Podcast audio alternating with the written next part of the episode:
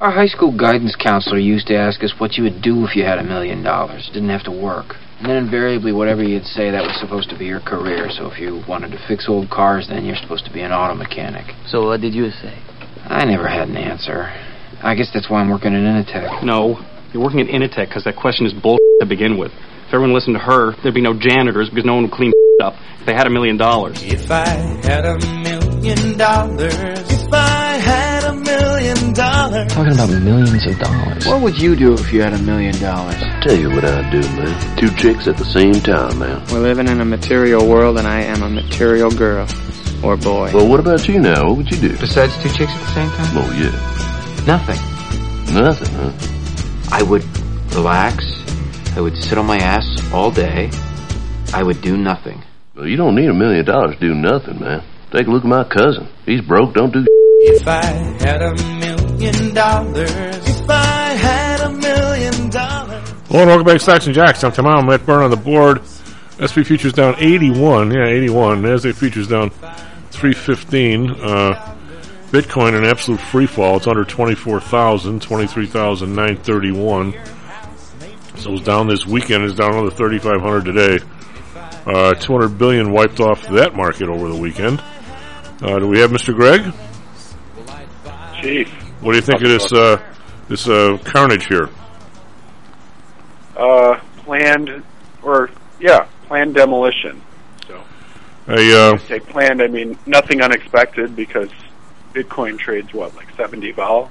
So, uh, this too is, unexpected. We're we're down to uh, who's going to pay for the loans level in the Bitcoin. I think because we There know was some, uh, exchange or some product that blew up over the weekend. I think they stopped redeeming, uh, tokens or something. I think called Celsius. That might have something to do with it, yeah, right? I don't really know how all these things interact. To be honest with you, crypto lenders They've got 150,000 Bitcoin, I Yeah. think, and they're insolvent, so maybe they're dumping some of those. Well, isn't uh, who are the guys? Uh, MicroStrategy.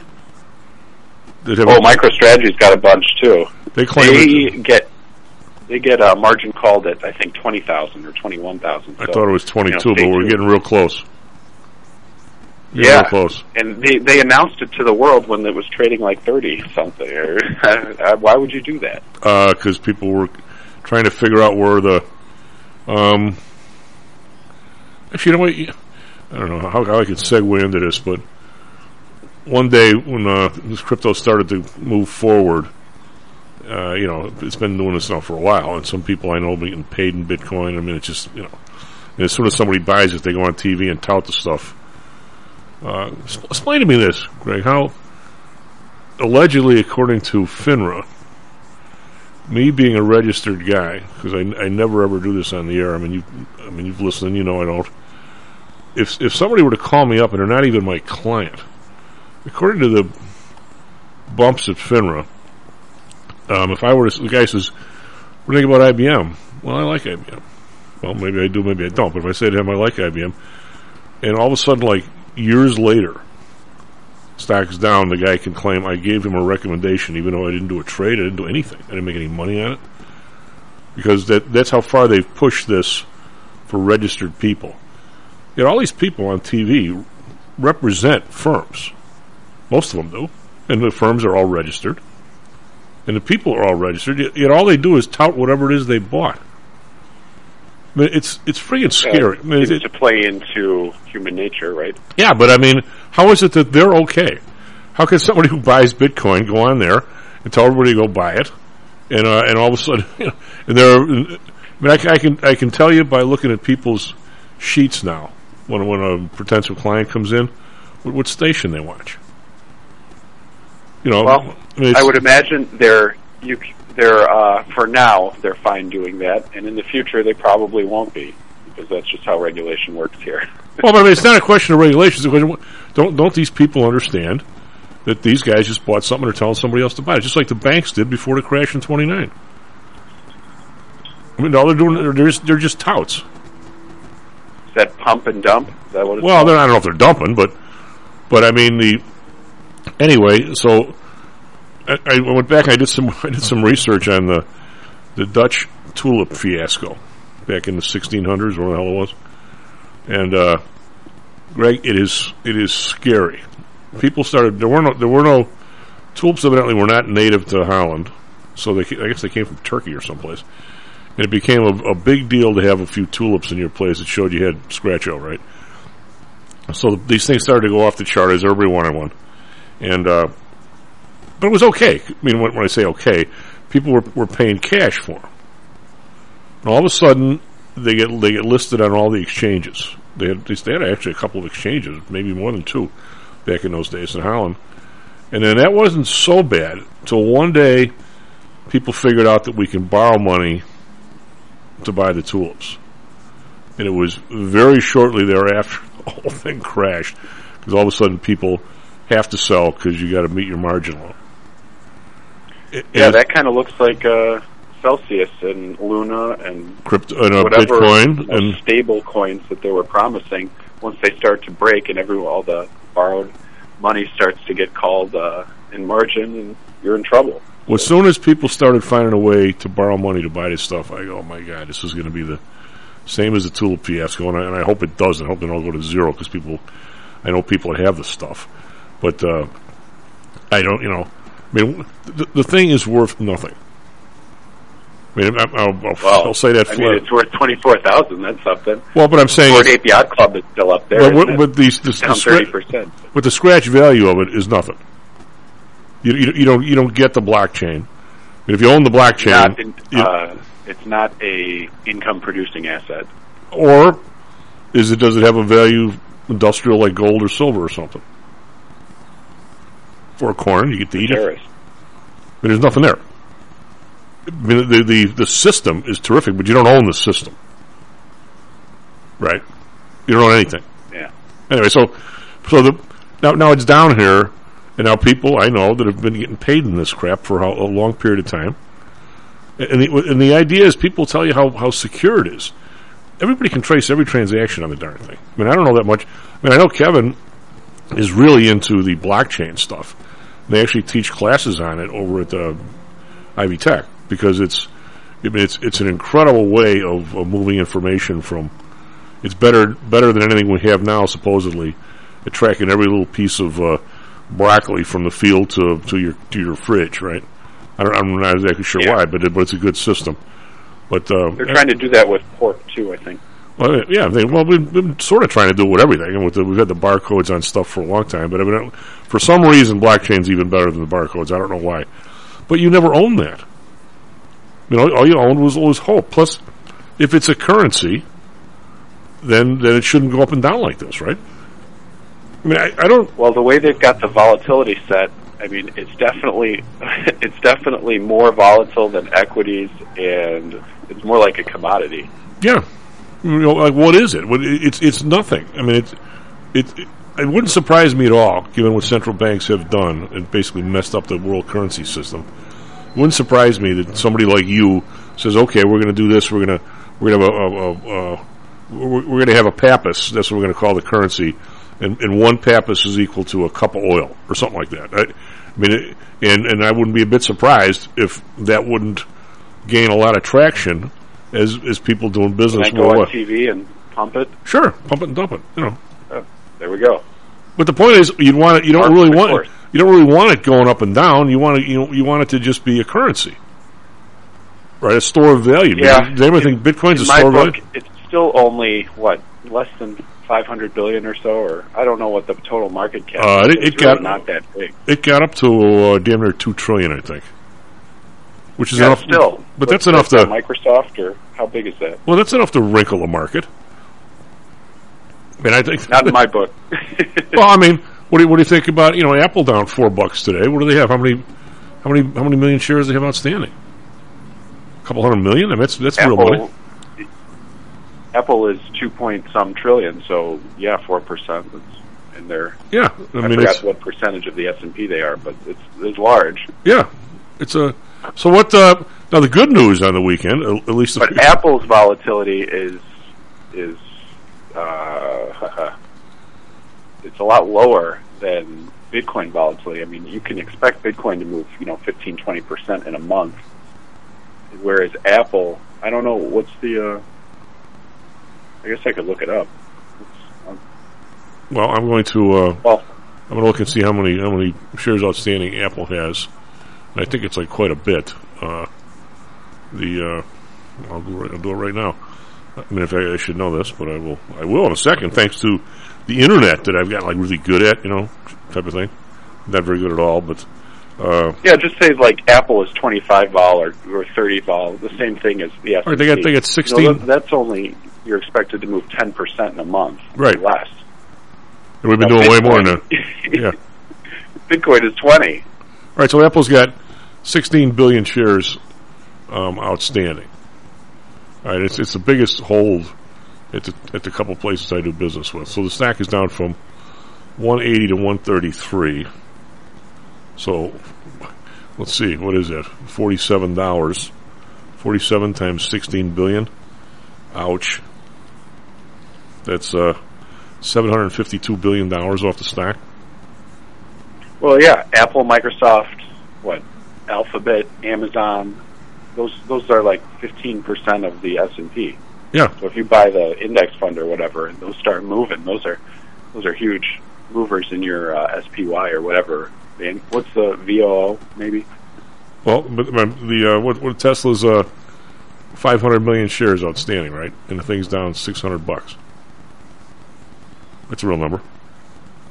Yeah, that's, that that trades more like Bitcoin. They've Well, but yeah, but it's but it's. I mean, you know, but th- these are these are you you have to assume that an awful lot of people have borrowed money based on this stuff, and uh, in, in the margin, I mean, there's got to be if we don't come back today after Friday of last week. I mean, we're gonna. I mean, there's got to be margin calls today. I mean, Yeah, so here we go. Tesla market cap, even here, say around 700, right? Even around 700, it's it's uh, over 700 billion. Yeah, it was- Just Tesla, but it was one a- company. But it was a trillion four. It was double. Yeah, so it was three times the size of what Bitcoin is now. So really, if they move this far, okay, it's not surprising to me. Well, I, yeah, I'm not. I, hap, I happen to know. Uh, not that we, not that we ever have somebody like this on the air, but a lady told me that she uh, did a second mortgage for somebody, and the guy put the entire second mortgage into Bitcoin. The guy's seventy some years old. Well, I guess the question then becomes: Can you stomach the the losses and the gains? Uh, I think the answer would be no. Because what makes you think, why, why is it going to stop here? But hey, did you see good news on the weekend? Since our two baseball teams suck, you see the Irish, the massive upset. They knocked off. No. Uh, they knocked happened? off University of Tennessee in the Super Regional. They go to Tennessee's like they've been ranked number one, I think, all year. They're un, they're an unbelievable team. Yeah. They were they were twenty five and five, and uh, You're talking about baseball now. yeah, but I mean, you should have seen Yeah. that the, the the regional was in Tennessee, in Knoxville. It was ninety some degrees there. The place was mobbed, and everybody, the Irish fans had some little spot way the hell out in the upper deck of the outfield. The rest of it was all Tennessee people. It was, it was unreal, and they they clearly have the better team. I mean, they they they've got something like I think there's seven guys on the team that are going to be number one draft picks. Good for them. And we get in this picture, this uh, this African American dude. The guy looked like uh, uh, what was the guy from the Mets? Uh, he, he's like you know big tall kid, really really good. Here's the deal on it. This is weird, Greg. They said he uh, was an easy number one draft pick coming out of college, but he named his price, and nobody met it. So in baseball, if you're not drafted I mean, if you're drafted and you said, "Screw it, I'm going to college," the the baseball team that drafts you loses the pick, and you can't be drafted again to your junior after your junior year, which is which is really kind of weird because in hockey, you draft somebody out of juniors or out of college, and the kid goes to college, they you retain the rights. He just is playing for you know Michigan or something for four years, and uh, anyway, so there's got to be something in there about you got to you must be buying insurance on yourself for the for the next three years. I would guess there's got to be a policy of some kind. Yeah, aren't those contracts like five million dollars or eight million dollars? Um, it, it it depends on the person. It, the guy at Notre Dame who hurt his knee in the Ohio State game, he had one where if he wasn't a number one draft pick, it gave him the difference between the number one and the other spots. But but here's what I think happened, Greg, is that it used to be way back before your time. Notre Dame had a player. Uh, what was his name? Big white kid. He ended up uh, playing like 10, 12 years in the pros. Troy Murphy. Jeff Marja. No, Troy Murphy. Uh, basketball. Okay. And uh, so, but he he his parents paid for the I think his insurance his junior year, and wouldn't do it his senior year because they got divorced or something. So he had to leave. But since then, I think what they do is the college lends you the money to buy the insurance policy, and then when uh, when you go to the when you go to the pros and you have some dough, they forgive the debt uh, which means you have to pay income tax it, and you got to pay the income tax out of your pro pro scratcho or something weird like that. Well, I'd imagine that's the least that the university could do after after providing uh, I don't know how many years of damage to the bodies. yeah, oh, I, I'm not saying it's a bad idea. I'm just I'm just saying that's that's that's the I think the, the current way to get around that. So what I, my point is, so anyway, this kid he's moving along. They got the Irish. These guys are getting to run every couple innings or something. They they barely luck out, and these guys just not exploding at them because they're that good. They've got like two hits, plus they made a couple of crummy mistakes. One guy ran into an out at third base, which he shouldn't have. So their chance to stay even, they kind of blew by a couple of uh, dumb plays. And it's like the seventh inning, maybe the maybe the sixth, and uh, this guy's starting to he's getting a little wild, you know, because you know he's pitched a lot of pitches, and he's he's the starter. He's still in there. So the one announcer goes, "Yeah, well, do you think we should take uh, like Joe out?" He said, "Oh no, Joe's still better than like anybody in the bullpen." Sure enough, the next kid hits a home run over the right field fence, just a little bit. He barely got around on it, right? So now it's tied. The next kid up whacks one way the hell over the left field. Also, so in like three pitches after the guy said no, he's still okay. he had two home runs. it was perfect. I can see you doing that. Ah, leave this guy in there. He's really good. Whack, whack. Anyway. Boom. Yeah. So then they they end up beating these guys going away, which is, I'm saying it. Well, the Irish were. I think they were the last seed in that in that uh, in that regional. And these guys were number one. They had no business beating these dudes. Well, and now they're on their way to the World Series. Yeah. But the, the other thing is, they're they're they're playing the game somehow. They've got. I think the guy said they got like twenty some seniors on the Irish team. A couple of guys came from other teams. Everybody's got their extra year because of COVID. And uh, and the announcer goes, uh, "Well, you know, I I actually thought the the team that could possibly beat these guys would have been Notre Dame because all these guys are they're too old to be intimidated." so what, They're playing their last few games of their entire college career. yeah. Maybe, you know, yeah. So what? So next year, what they got? They got they got twenty five freshmen or something. I mean, how, does things working with this transfer portal and the, the code? We should have been in college playing ball right about now. We'd get like six years out of the deal. It's not a bad do. I, I would definitely want to be part of the NCAA where they get paid and they can play six years. Because even if you suck, you could still maybe get something and still play in college. Well, if you suck, you, you're more than likely because you're, you're not going to play as a freshman if you suck. Well, relatively, I mean, you're still better than anybody you and I've ever played against. But the uh, so you don't play as a freshman. Then you, you hang in there for a while. Then you hope you hope you get like uh, a you know pandemic year, and then you're still playing. Personally, my favorite uh, thing I read over the weekend about uh, was the Saudi Arabian Golf League or whatever they're doing. yeah, The the guy who got last shot 24 over, and he got paid like 150 thousand dollars for that 24 over. we we could have done that. Maybe, well, maybe not. 48 out of 48 uh, in the field, and it was uh, somewhere around I think 150,000 bucks. This this is really strange that the PGA is. I mean, I think they're giving themselves a real black eye on this. They should just say, "Go play if you want to. Just wait for the thing to fold because it will." But I mean, how much money can you? Uh, how, what would it take to take out the PGA? I mean, it's got to be a lot. They're, No, what I'm saying is it, paying, I want to say almost three times as much as the PGA, but how long can you sustain that? well, I don't think they had anybody. Allegedly, Greg Norman's a spokesman, right? And he was talking about how the, the people were Yeah, he's in charge. when people were dying to get in and all this other kind of stuff. Evidently, they were giving tickets out to people. Anybody that walked down the street, they were giving tickets to.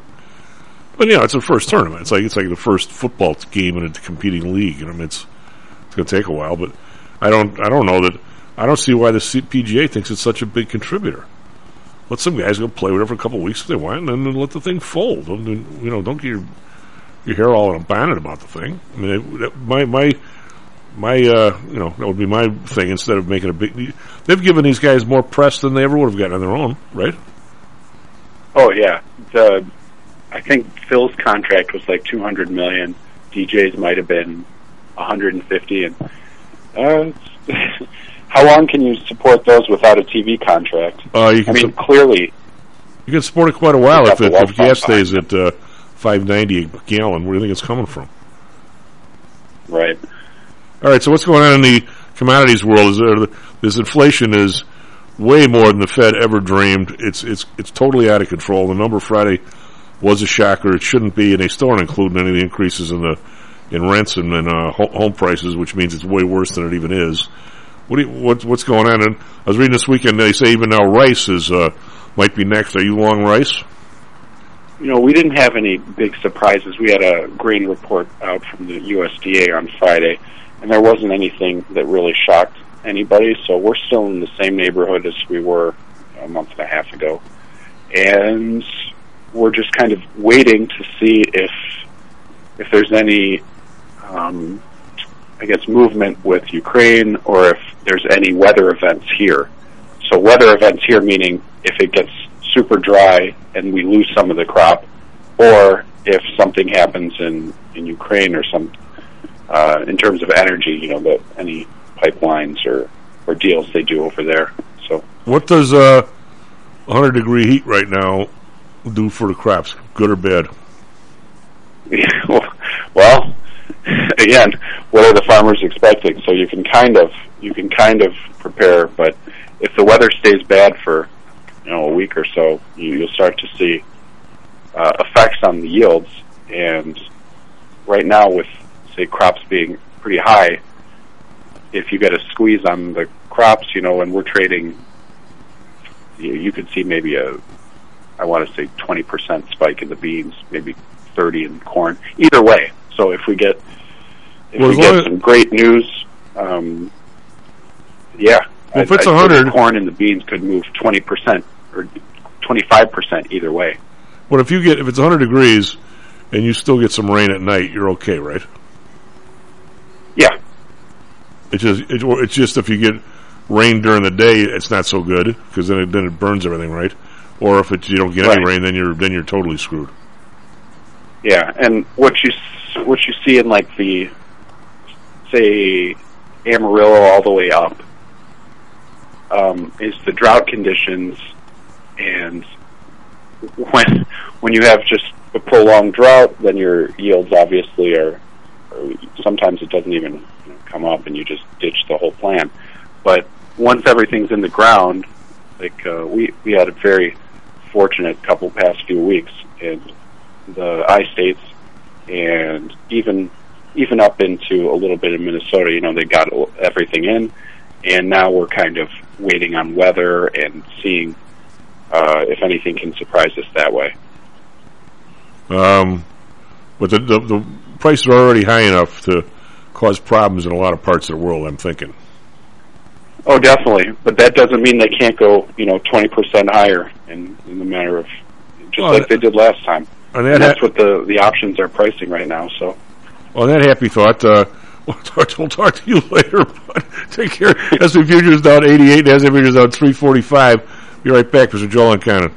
Thanks, Mr. How Jeff much Flanagan. confidence do you have that your investments will make you wealthy? Do you truly know the odds? Welcome to Luckbox, the control freak's guide to life, money, and probability. Luckbox shows you how to gauge the likelihood of success before you commit to an investment or any other decision. And Luckbox is free for one year at luckboxmagazine.com slash jocks. Each new issue dives deep into the current investing climate, separates the signal from the noise with relevant trade ideas, and equips you with cutting-edge tactics you don't already know. Luckbox is the essential magazine for proactive investors who are hell-bent on pursuing life, luxury, and happiness through sports, fitness, travel, food, spirits, music, and a whole lot more. Smart investors don't bet on possibilities, they play the probabilities. Luckbox is $7.99 on newsstands, but you can subscribe for 10 free digital issues at luckboxmagazine.com slash jocks. Don't rely on luck. Get Luckbox at luckboxmagazine.com slash jocks. Is your business being challenged by the complexities surrounding healthcare reform or other matters related to human resources management? If so, then Cognos HR can help. A longtime friend and contributor to the Stocks and Jocks radio program, Cognos HR provides its clients with a perfect blend of strategic consulting and day-to-day HR management to drive overall improvement in business performance. Companies that join the Cognos HR family are better able to manage healthcare costs, enhance benefit offerings, and improve employee satisfaction by leveraging our access to Fortune 500 benefits. Our innovative onboarding and payroll technology, along with our constant attention to detail, enables us to provide the highest level of quality service to our clients. Now, your time and energy can be focused on generating business and increasing your bottom line. We'll take care of the rest. For more information, call us at 630-401-8810 or search us on the web at cognoshr.com. Cognos HR, Innovation in Human Resources, licensed in Illinois and Arizona. Hi, I'm Audrey Johnson, owner of Home Source Realty and frequent contributor to Stocks and Jocks radio show. If you're thinking about purchasing real estate this summer could be a good time to shop around. Whether you're a novice or seasoned investor, low interest rates and good inventory make adding bricks and mortar investment to your portfolio an interesting possibility. Many a great fortune has begun with the purchase of property. Call me today for your personal investment consultation, and I would be happy to get you started on your path to prosperity. You can reach me at Audrey Johnson at Realtor.com or call me at 708-349-3456. That's 708-349-3456. Stocks, jocks, Stocks and jocks. stocks and You are out of control. Here, right now, right here, right now, right now.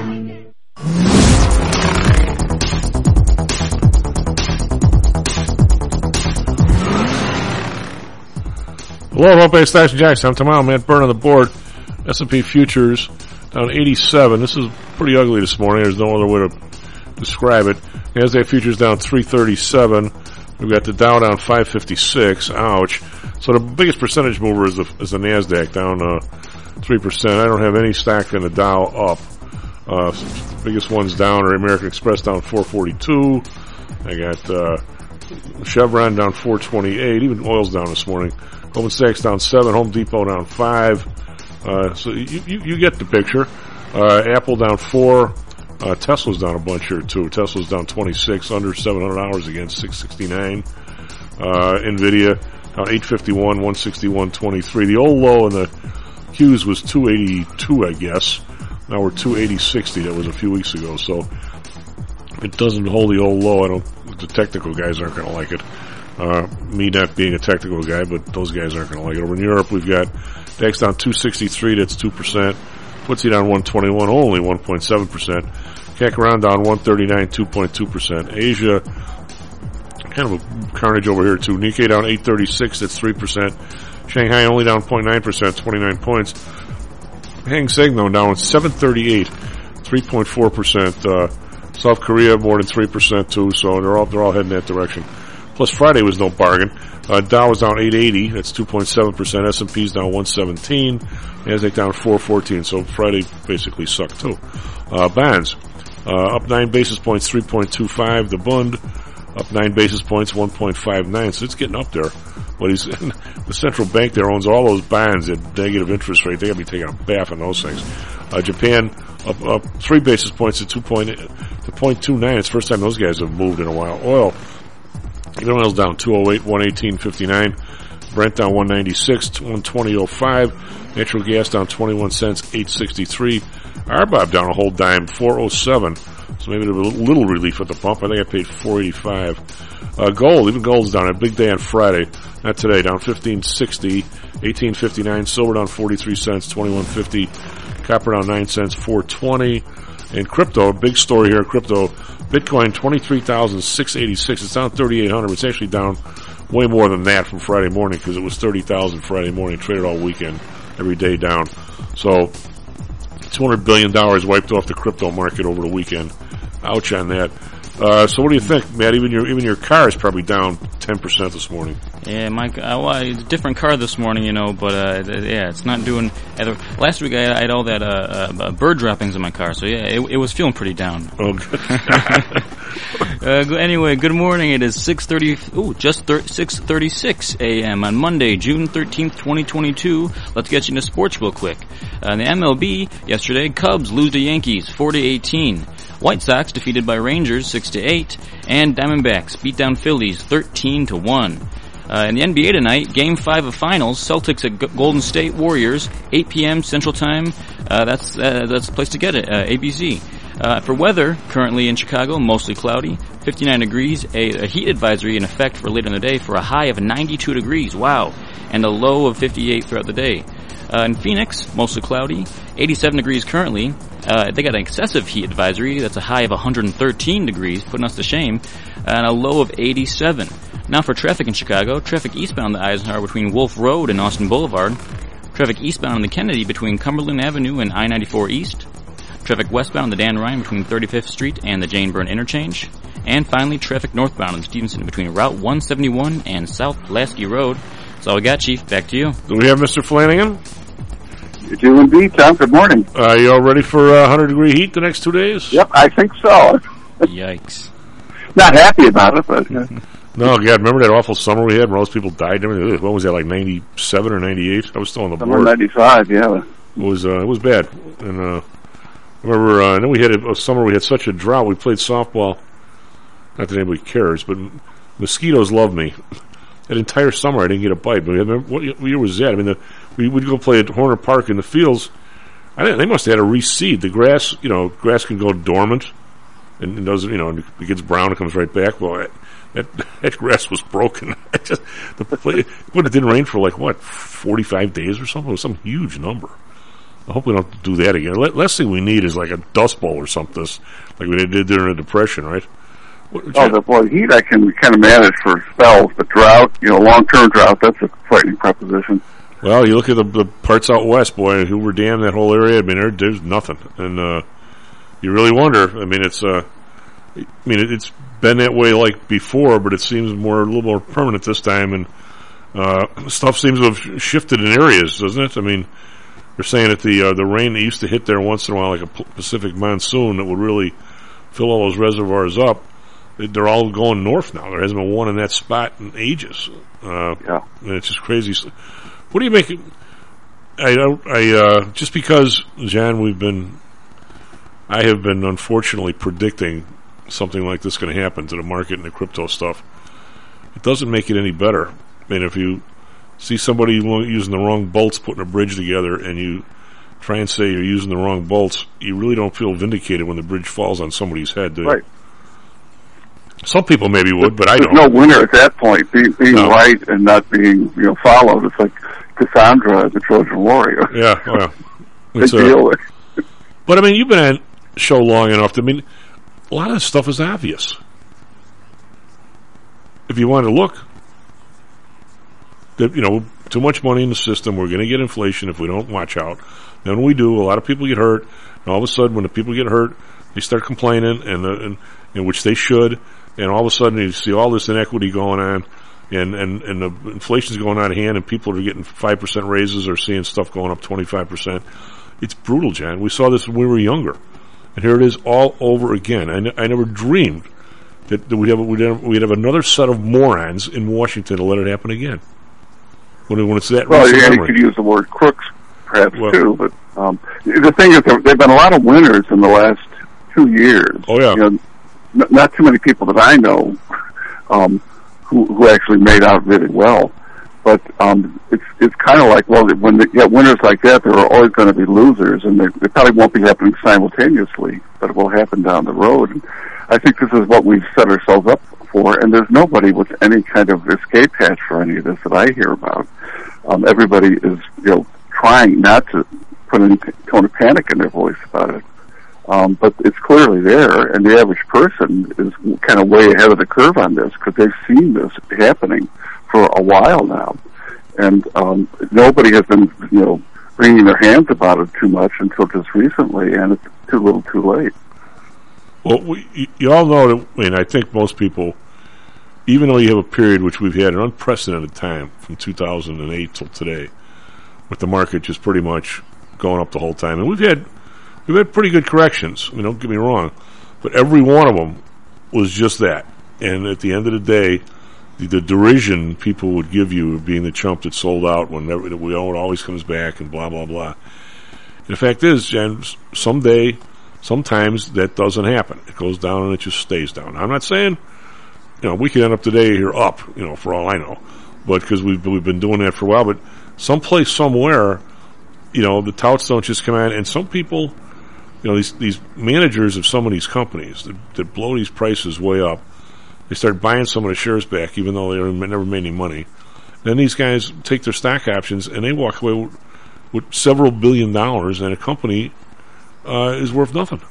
I mean, you sit there and you go, what, what are they worth? I mean, there's a there's a big difference between, you know, God, how many times I've had to say this. There's a big difference between liking a company and liking where it's priced and thinking that that's. You can take, for instance, it was down 26 bucks, and I don't know what it's doing this morning. I'll take a quick look. Uh, DocuSign. Uh, those guys were down on earnings Friday 26 bucks. Well, today they're down like another 375. I I think they've revolutionized a lot of stuff and made it a lot easier for people to do business. That doesn't mean it's worth ninety billion dollars. I mean, I don't know what the market cap is, but there, there's a difference, right? If, if that works and the business is going to make you know fifty million a year and they're going to pay out this kind of a dividend, it should be priced appropriately. Not not like you know. This is a oh my god! People are always going to be home, and they, one of these days they're going to charge you, you know, forty bucks a signature and forty times ninety million million per day. I mean, I saw I saw that happen in two thousand. You you just can't do that. I mean, it, and, in fact, one or two of the companies out of the twenty that you're talking about might actually get there, but not not all twenty because the GDP is going to have to quadruple to get there, right? Right. The, innovation is worth a lot at the beginning because it transforms the businesses it's targeting. So, you know, you can save a lot of money if you can do this stuff electronically and you've now got technology to support it and, you know, it speeds everything up. But, but once that becomes a given, you know, this is the way everything gets done pretty much, there, there isn't any great return to be made by having that product anymore. Well, no, it just turns into a real nice company. Right, right. But it's but it's, it's you know, importance or its, its value has just really kind of gone away because now it is, it is not something that's particularly special anymore, and it isn't like you have to keep renewing it or something. Uh, it's not not some form of energy or anything. So I think that the, the market adapts to it. It, it transforms all the other businesses affected by it, and you know here you are with with a product that really you know made a splash some time ago, but there's no splash value anymore. Well, I mean, it comes down to a really nice company, run well, making money, and you want to own it, but you know, at a, at a real price. Nothing, there's nothing wrong with that. That's that's that's the whole.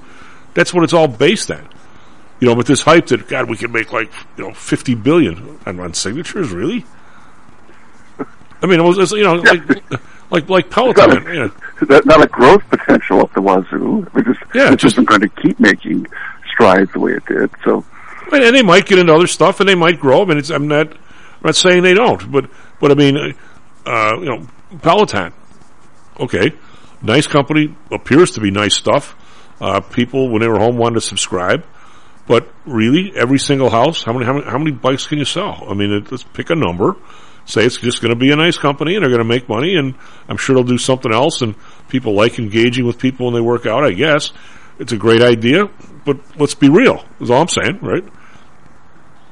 and you can see it in their advertising campaign, which I've, I've detected a real shift in just their, their television advertising, and I, I get a whiff of desperation in it now, as, as probably there should be, because I think they have peaked. I, I, just, I don't think there's much more of the market that they can invade or, or grab onto, um, and unfortunately, it's you know been perceived as something that had endless growth potential. I never, I never got that part of it at all. I just thought this was a very small part of the exercise or fitness market that it was going after. And I thought once you reach that market, there isn't anybody else who's going to be, you know, banging on the doors to get in. So, Remember the uh, uh, Matt's, Matt's too young.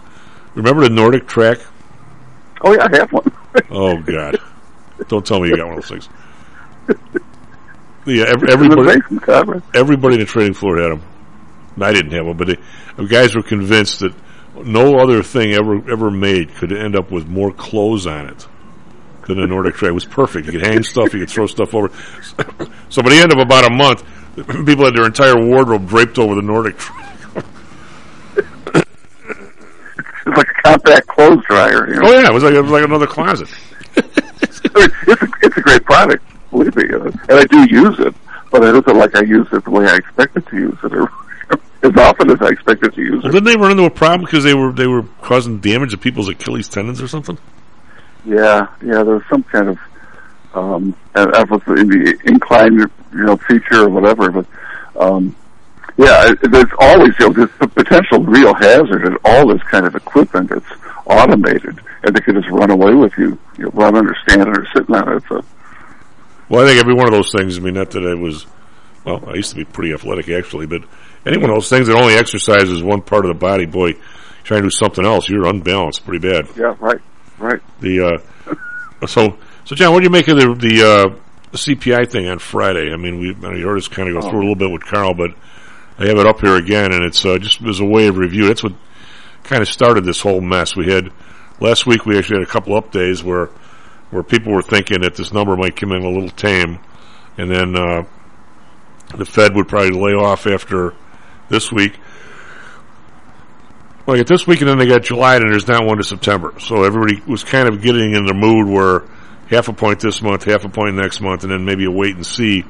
And if it cooled off, there'd be like no more before the election, and they'd kind of top out at two or wherever the hell they are now. I think they're at one now, right? And uh, maybe it's one and a quarter anyway. But uh, but the interest rates are continuing to run up, and uh, which is you know which is a problem. We're up to the ten year is uh, three point one, uh, three, almost three point two. The three year is almost as much as the ten year. And you ask yourself, if in, if in, if inflation is this high, why would you give why would you give your money to anybody under the inflation rate? Right. I mean, it's uh, I mean, people ask the question, well, if you think it's, if you think the Fed's going to get their act back together and get everything back in, in you know, in, in the in the envelope, you might say that the ten year, the thirty year rate or the ten year rate is not going to go up too much higher. But one thing you know for sure is that in the next year or two, you're going to have inflation. So the idea of of me giving Matt Byrne, you know, ten thousand bucks and have him give me, you know, ten thousand two hundred back at the end of two years, that's not cutting it, right? Because the ten thousand is worth eight thousand two years from now, right? At ten percent inflation, which we pretty much have. But just as the numbers, the unadjusted number April and May monthly was one point two, right, or one point one. Sorry, the adjusted number is one point one point zero. I don't know what in God's name they're adjusting, but but for those of you who don't have a calculator, if you if you need one, one point one times twelve is thirteen point two. So they're saying the year over year is eight point six. Don't believe that number. As of last, so the last three months are one point one. Uh, and then they're going to be two adjusted numbers. The last uh, three months are one point one plus 0.3 uh, was made in April. I don't know where they got that number, uh, but th- they did. Right, so 1.1 plus 0.3 plus another 1, which actually was 1.3, uh, 1.2, I'm sorry, 1.2.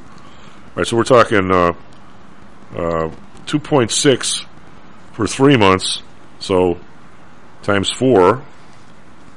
We're talking at 10.4 if you if you expand on the last. So whatever it is, it's somewhere between 8.6 and 13. I'm saying 10.6, 11. It's probably the real number here. But then again, you've got to duck in there and you got to say, what, what are these, what are these guys doing with the housing number? And this is, you know, this is, we're going to have Nancy and Audrey at the end of the sh- uh, last half hour. But, uh, you know, what, what are we doing with this number? Because I've got, uh, we talked about it Friday a little bit. I mean, every, everybody knows. Case-Shiller, 21% ho- home prices on homes going up, 40% mortgage rate increases, and these guys have owner's equivalent rent of primary residence up 5, 5%.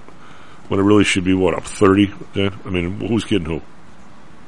Right, and those numbers are leveled off because they are averages, and they they really don't speak to the differences in geography or different at different levels of the rent scale. You know how, how much in in a, in a luxury market. Um, I'd like to know, you know, how those rents can just take the rents. Forget about home prices, but take take the rents in a segment of of the real estate market and see what has happened to it, separate from you know the other segments of the real estate market. And I think you're, you're looking at a, a, a terrible impact for the people at the lower end of the renting scale, the, the ones who don't have a lot of money to get a security deposit together and to pay a monthly nut. It, it, this is kind of what the numbers do not tell you, bad as they are. I don't, I don't think it's nearly accurate enough to give you a true picture. Well, the, the rent of primary residence is up 5.2% year over year. It's just plain out rent. That's not your own home or anything, which is absurd. Then they got lodging away from home is up 19.3%. I think rent should be the same number. Because also, right. Or else we should all lodge away, we should, nobody should lodge away from home. Better stay home, right? And you can't tell me that those rent numbers speak to the things we talked about on this program, where you've got uh, this skyrocketing real estate taxes and all the, you know, the costs associated with you know moratoriums on rent and mortgage foreclosures, where, where people are have been struggling to, to get back to you know some level playing field after two years of having everything pulled out from under them. You, you can't tell me that the increases that people are continuing to, to force on tenants and on you know businesses isn't figured in, in those numbers. It can't be. That, that, that, to me just doesn't make any sense at all. Well, Honestly, it doesn't make any sense. Other lodging away from home, including hotels and motels, is up 22%. And yet, we're supposed to believe that. Uh, what would you say, 100%, Tom? I mean, I, I got yeah. We're looking at a doubling, I think. In, in, no, ten, know, tenants and household insurance is down 0.4%. Is anything down? My, my insurance isn't down. No. I mean, what, what well, services, you know, just I mean, I, I, I, you have to look pretty, pretty long and pretty far to find something that's got a, a good cast to it in this kind of a climate, and it isn't the sort of thing that's got to, you know, enough to make a difference to most people. Well, John, I think if we we're going to do this correctly, and I, I, I honestly do, as much as I, it sounds like I'm criticizing only because I am. Uh, this is a thankless job. The uh, the putting together the CPI because you you want to try and make it so the numbers today have some sort of relevance to what they did in 1980, or else it's kind of useless, right? Yet, how exactly to do that when you have new things that are being introduced that are all of a sudden charging, you know, for people, and and now you got to sort of get them into the into the basket. But then what what do you do when they get in there? But it, it's not an, it's not as an easy deal. But it, like I think that one of the, the themes, kind of of the of the show lately has been as we criticize governments or whatever, and Kevin was very articulate with this uh, seminar he just went to. I don't know if he was listening to that on Friday. Uh, yep. The it was it was about trying to judge how well you're doing and, and adjusting as you go. Well, clearly, Chicago Public Schools needs some work on this.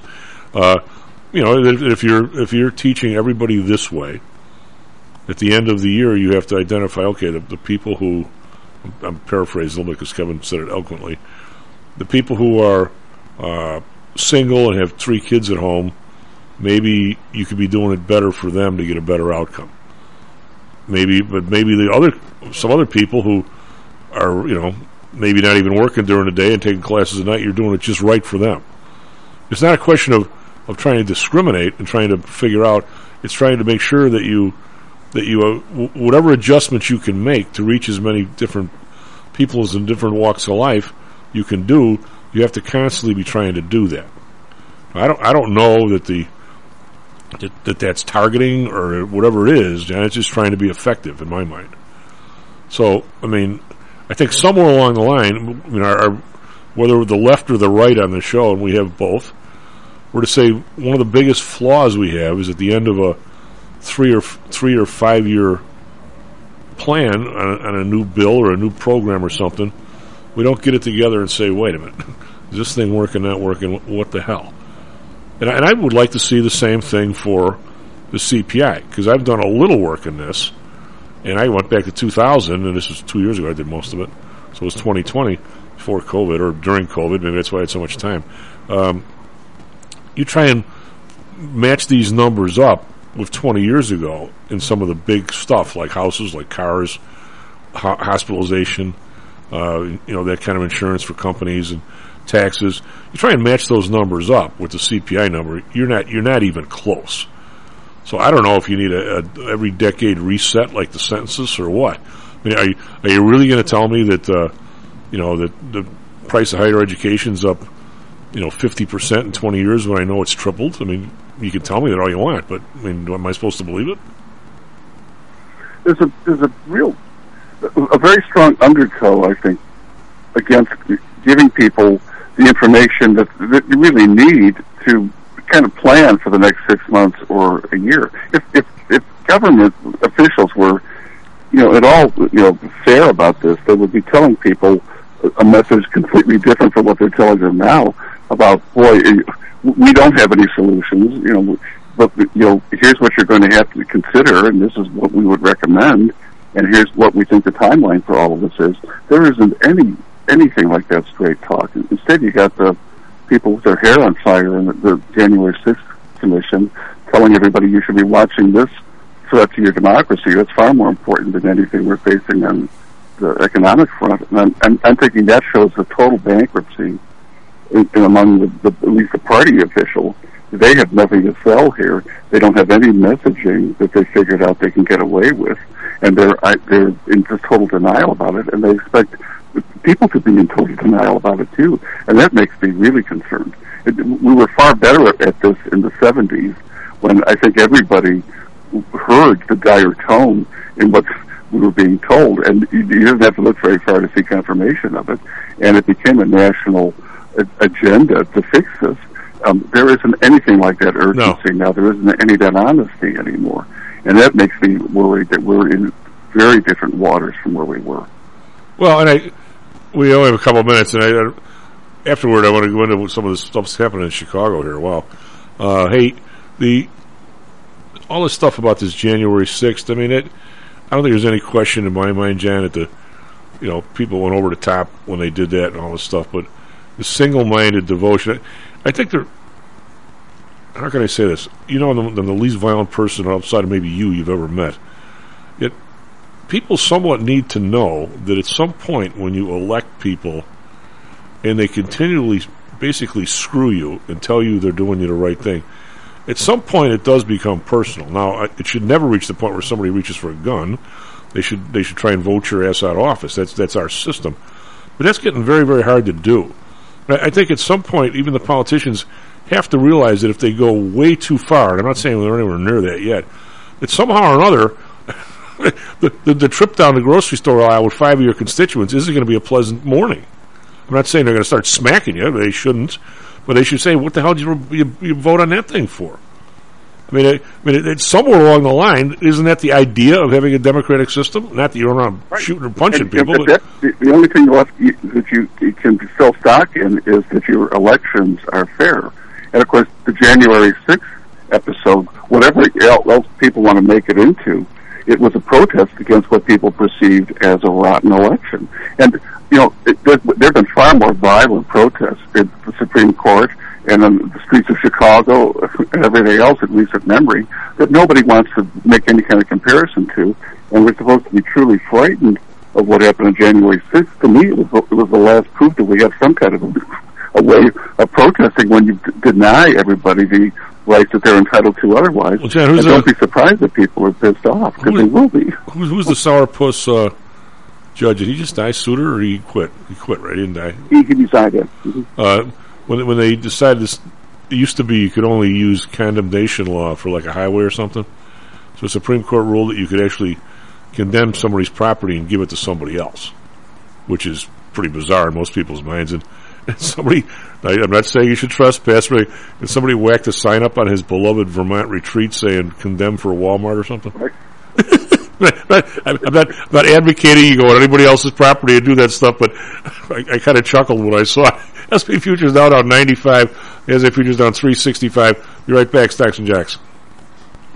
Are you one of the millions of people who suffer with pain? Do you wake up in the morning with stiffness in the lower back or neck? Why are you using medication to cover up the symptoms without treating the actual cause? Painkillers, muscle relaxants, and anti-inflammatories are not the answer. At ChiroMed, physicians are trained to detect the cause of your symptoms and to correct the underlying problem. If you're ready to listen to common sense and do what it takes to make changes in your body that can affect your health for the rest of your life, give ChiroMed a call and set up a complimentary consultation. They are located in Orland Park and can be reached at 708-403-2727. 20,000 patients over 22 years have been treated at ChiroMed and over 90% of them have had positive results without medication or expensive surgery. Isn't it time you did something good for your body too? Give ChiroMed a call. 708-403-2727. That's 708-403-2727. Let's get you pain-free and living again.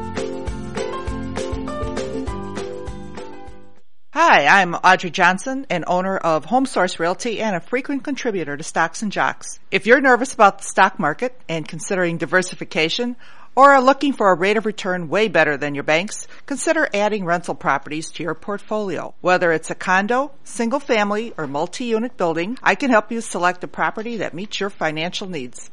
Call or text me at 708-349 3456. That's 708-349-3456 or visit my website at myhomesourcerealty.com. That's myhomesourcerealty.com. Interested in promoting your business to a high-end audience comprised of entrepreneurs, traders, executives, and the everyday business person? Consider advertising on Stocks and Jocks. With devout listenership covering the Chicago market along with a vast online presence, advertising on Stocks and Jocks may be just what it takes to put your business over the top. For more information, contact me, Matt Weber, at matt at stocksandjocks.net. That's matt at stocksandjocks.net. Louis, I think this is the beginning of a beautiful friendship. Stocks, jocks, Stocks and jocks. stocks and You are out of control. Here, right now, right here, right now, right now.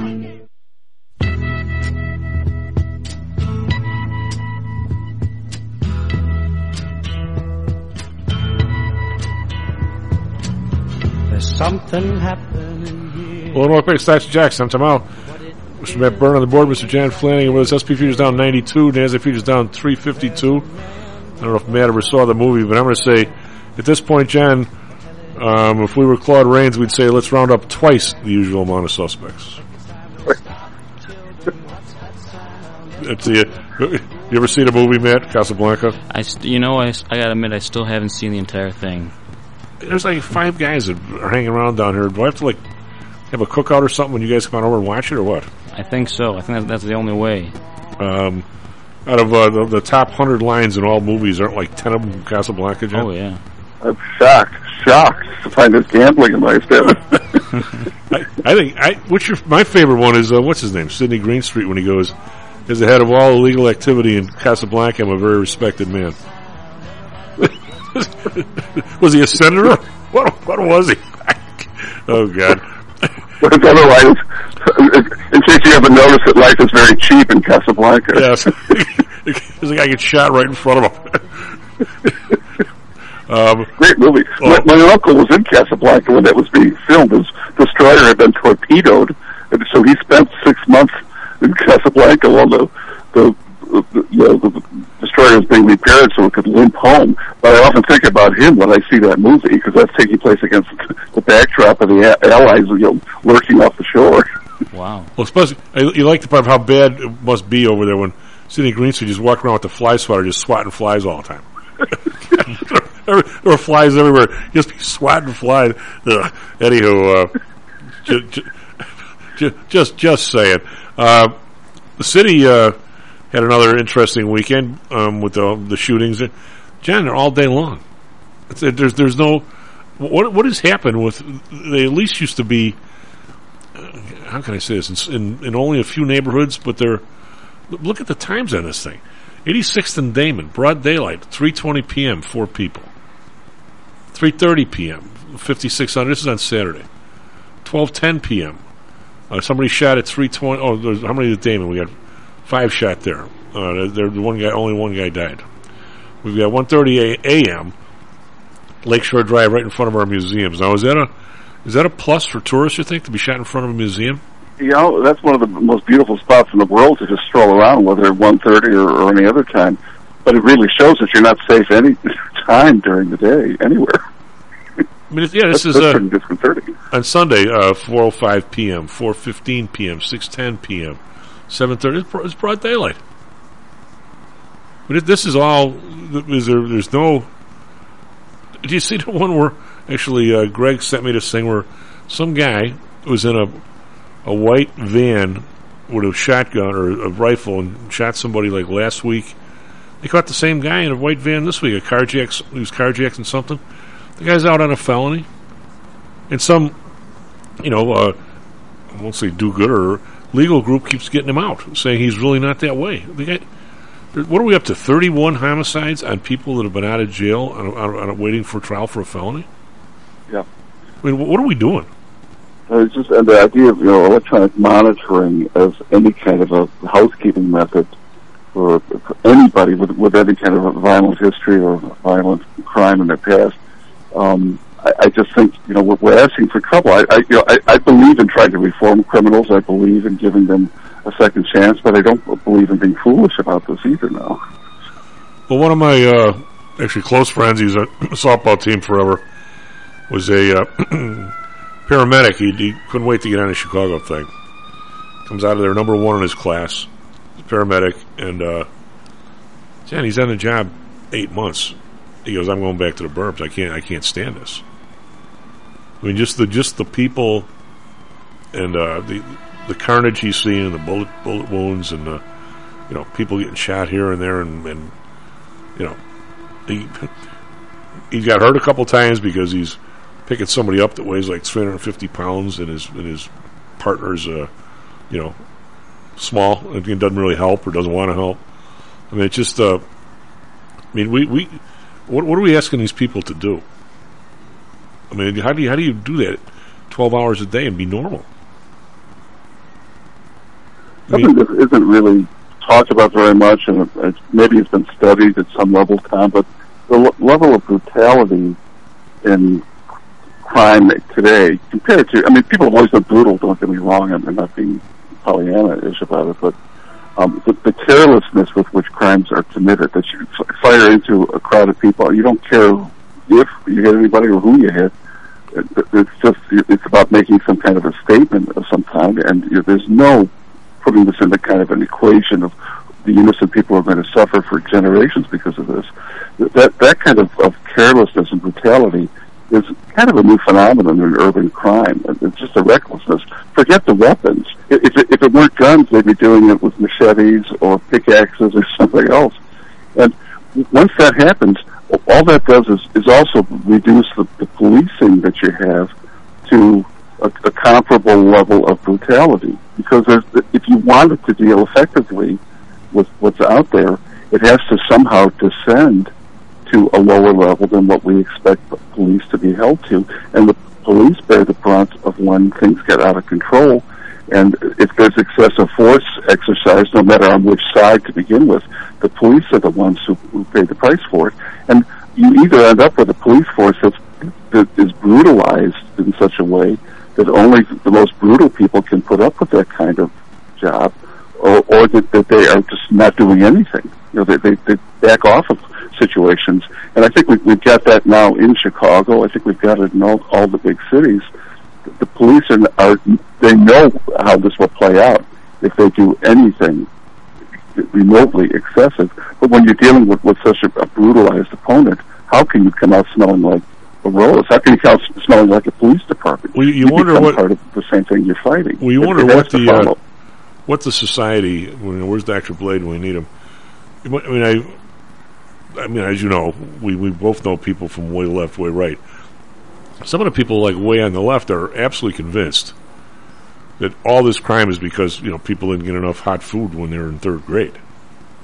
I mean, you know, if, if we just wouldn't have somehow it's all it's all their fault or my fault or your fault. I mean, I I don't I don't buy that at all. I mean, I, mean, I absolutely do Nor not. do buy. I mean, it, there is no question. There's a lot of people that have pretty rough childhoods a bad lot in life. Uh, I mean, it's but at some point you make your own decisions, and you know, I mean, I I'm going to say that if you were to probably do a chart, I mean, I'm sure there have been people brutalized worse, but I don't know, up up to age 20, could anybody have had a worse life than Adolf Hitler?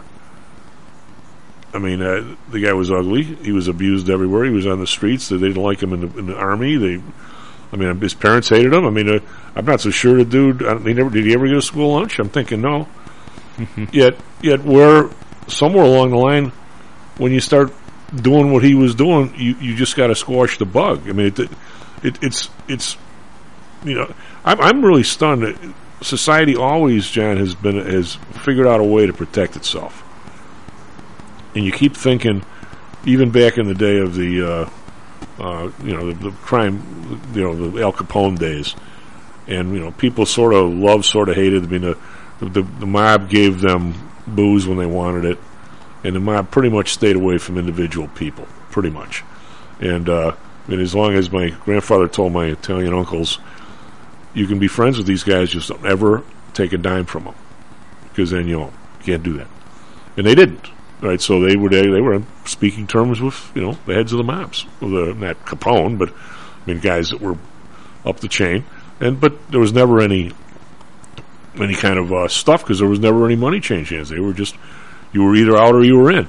But even in those days, the St. Valentine's Day massacre shows up, and society just said, eh, "Can't do it. Can't can't put up with this," and they squashed those guys for for several years, right?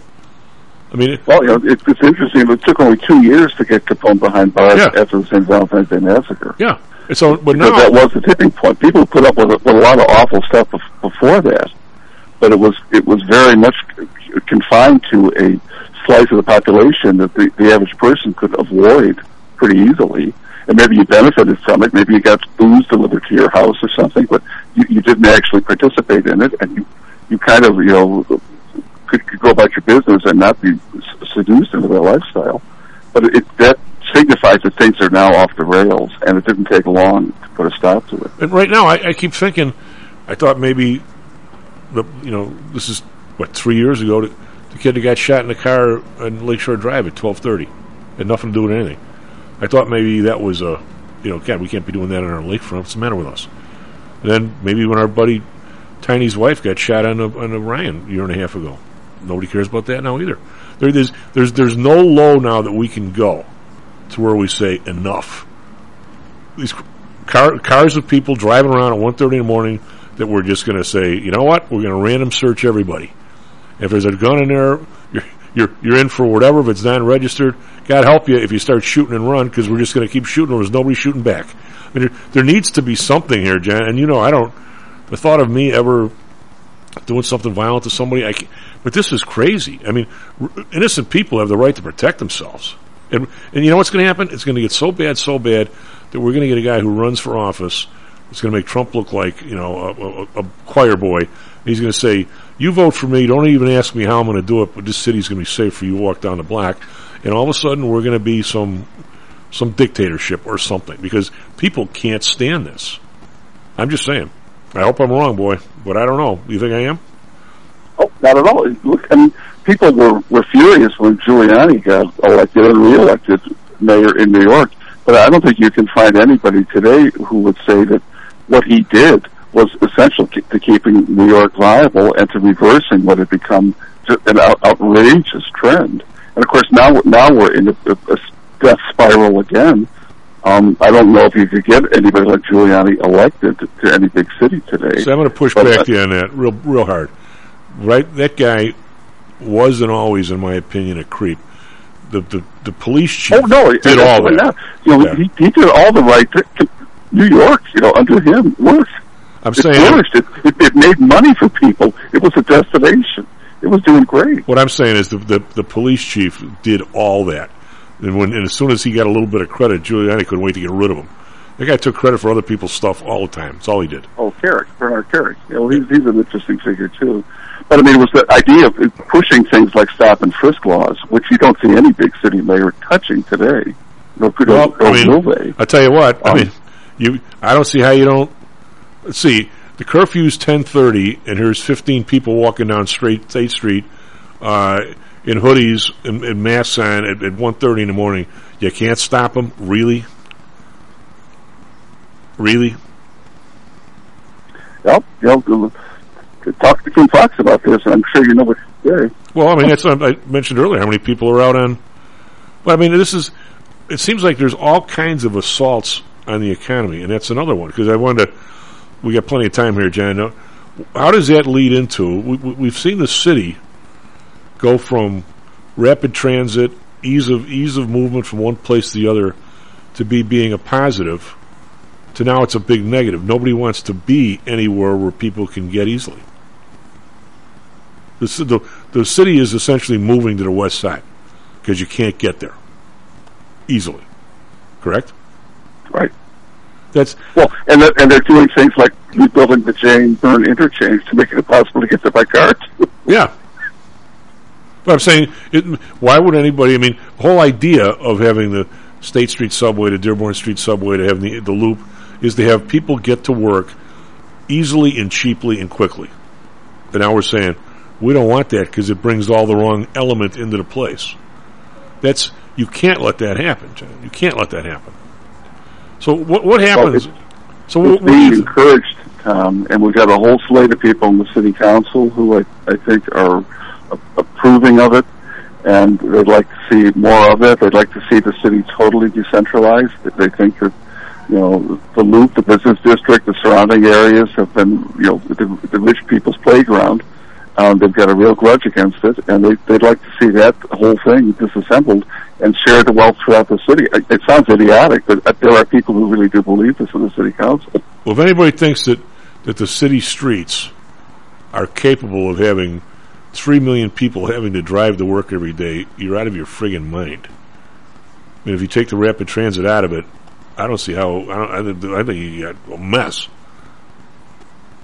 Just saying. All right, so take us through, John. What what if what is what is worst case? Let's take two, three buildings, say downtown, that are foreclosed, and just walk us through. Okay, the, the, the owner says, "Screw it, I put forty million in their place. This is like one seventy five. I put forty million in it. It's gone. It's all yours. Kick it to the well, I won't say bank because it's not like a bank owns this stuff. There's there's a consortium of people, and, and who knows BlackRock. Well, I'm just just naming names. There's there's investors that own these mortgages. It's not it's not First National Bank. The dear departed First National Bank holds the mortgage, or Continental, or somebody.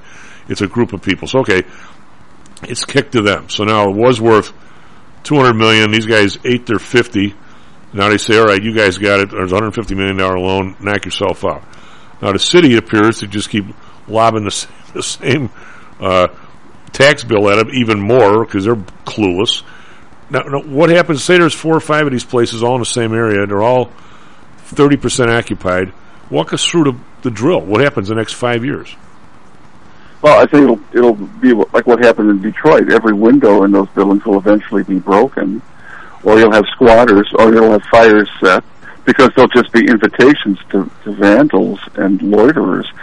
Once once they don't have any tenants or any businesses in them, and they don't have any owner maintaining them or preserving them against decay, um, they they fall into ruin. And there isn't any way I, I see that turning around now, given the, the climate of, of where downtown seems to be headed. There doesn't seem to be any reason to consider opening a business or a storefront business or anything else in the loop right now, unless you are willing to take a complete loss on it pretty fast. Well, So well, okay, I, I, I think that eventually these are going to be, it'll be the way Belfast was when I visited it in 1977. And you had whole corners of it that had been completely burned out, and there were barbed wires separating that from the nice part of town, and you had troops patrolling, you know, the borderline. And this went on for, you know, until just recently. Well, Jan, we're not- Because we're not- it became no, there were like no fly zones, no walk zones. Okay, but we're not- no reason to go there. We're, we're not we're not there yet. I mean, No, go- no, but this this this does ha- it has happened. There are there Yeah. are thriving urban centers that have gone down this road, let's and take- you know I, Belfast has come back surprisingly. I was pleased to see this when I was there in 2018. I couldn't believe I was in the same you know galaxy walking around. Let's take the But board. you, you, with the way it looked then, you would have never thought it could come back. And I'm sure the people living there then had no idea how this happened or how, how anybody could let it happen. But it's pretty clear that it does happen. So. Well, let's take a Board of Trade building for instance. Of course, years ago, the Board of Trade sold their own building to some guy. which is kind of weird. But uh, they basically snagged the money out of it. Of course, then they bailed on the trading floors and everything. But let's let's say the building's you know pick a number forty percent occupied, forty five. You know, I'm I'm, I'm going to say it's probably still sixty percent leased, maybe, but forty percent occupied. The annex, I guess, is you know falling apart. I mean, which is weird. Uh, but let's just say, for instance, now my accounting firm, guys that do our audits here at PTI and stuff, one of the guys, one of the chief guys, one of a good friend of mine. Now they just now re-upped in the Board of Trade building and did a. Uh, they've got like a whole floor maybe in the old building, the, the original building. It got a nice build out and got a decent lease and all that stuff. Now, and I hear like you know PEAK6 and a couple other places are coming back, and they've actually got a few. I mean, we're we're nowhere near close to get to the point where they're full because then 425 is only 40. They claim they're 67 percent rented, but maybe who knows? There's nobody over there. I go to the club. Um, so what what are your rights? What if if PTI were to like quadruple and I say, oh God, we need a floor at the Board of Trade building? Well, how do I? If if now they're going to give me a good deal, right? Because I mean clearly they have to, right? So at that deal, I get the feeling they're not going to be able to pay the thing that the, the city sends them. Well, what protections do I get in my five year lease or six year lease? It says if this thing goes south, I can get the bleep out of here.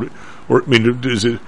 Nobody can can sign a standard lease without looking around you. I mean, it could.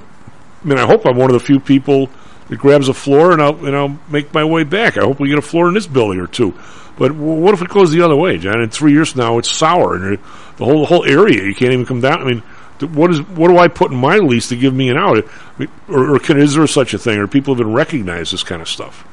It's, it's already on us. I think, Tommy, the, the lockdown gave landlords and tenants both a, a curveball like nothing they had ever imagined, where you you were you were banned from going into the building pretty much where you it's still expected to pay rent. Of course, you would have to make some kind of adjustment for your tenants, but that's the last thing a building wants when you got government enforced evacuation and lockdown. Um, just the fact that that could happen once, I, I really think that you know what kind of protection can you get in the future signing a long-term lease on a piece of property where the decision of whether you can even be in the building is out of your hands and there's nothing the building can do to entice you back in if the city health department says you can't go in there. And I, I just think that was about the worst possible thing to do to show that it could be done, and then to get people to abide by it for so long. Because I, I think the uncertainty that it creates for anybody trying to plan expansion or contraction um, in rental property, I don't know. I don't know what kind of protections you can build into it that will make it okay for you in the event of some other draconian lockdown situation that you have absolutely no control over, and then it's going to take you forever to build back your business. Forget about the rent for a while because you don't have any customers. And I, I just, I think, I think if retail businesses, people coming in off the street and shopping or transacting business, I think that's that's kind of going the way of the oh, you, you have, you have to. That, that might be the strategy here to get people out of that mode. It's like a cashless society by taking people's foot power away. Don't don't let them do this kind of stuff.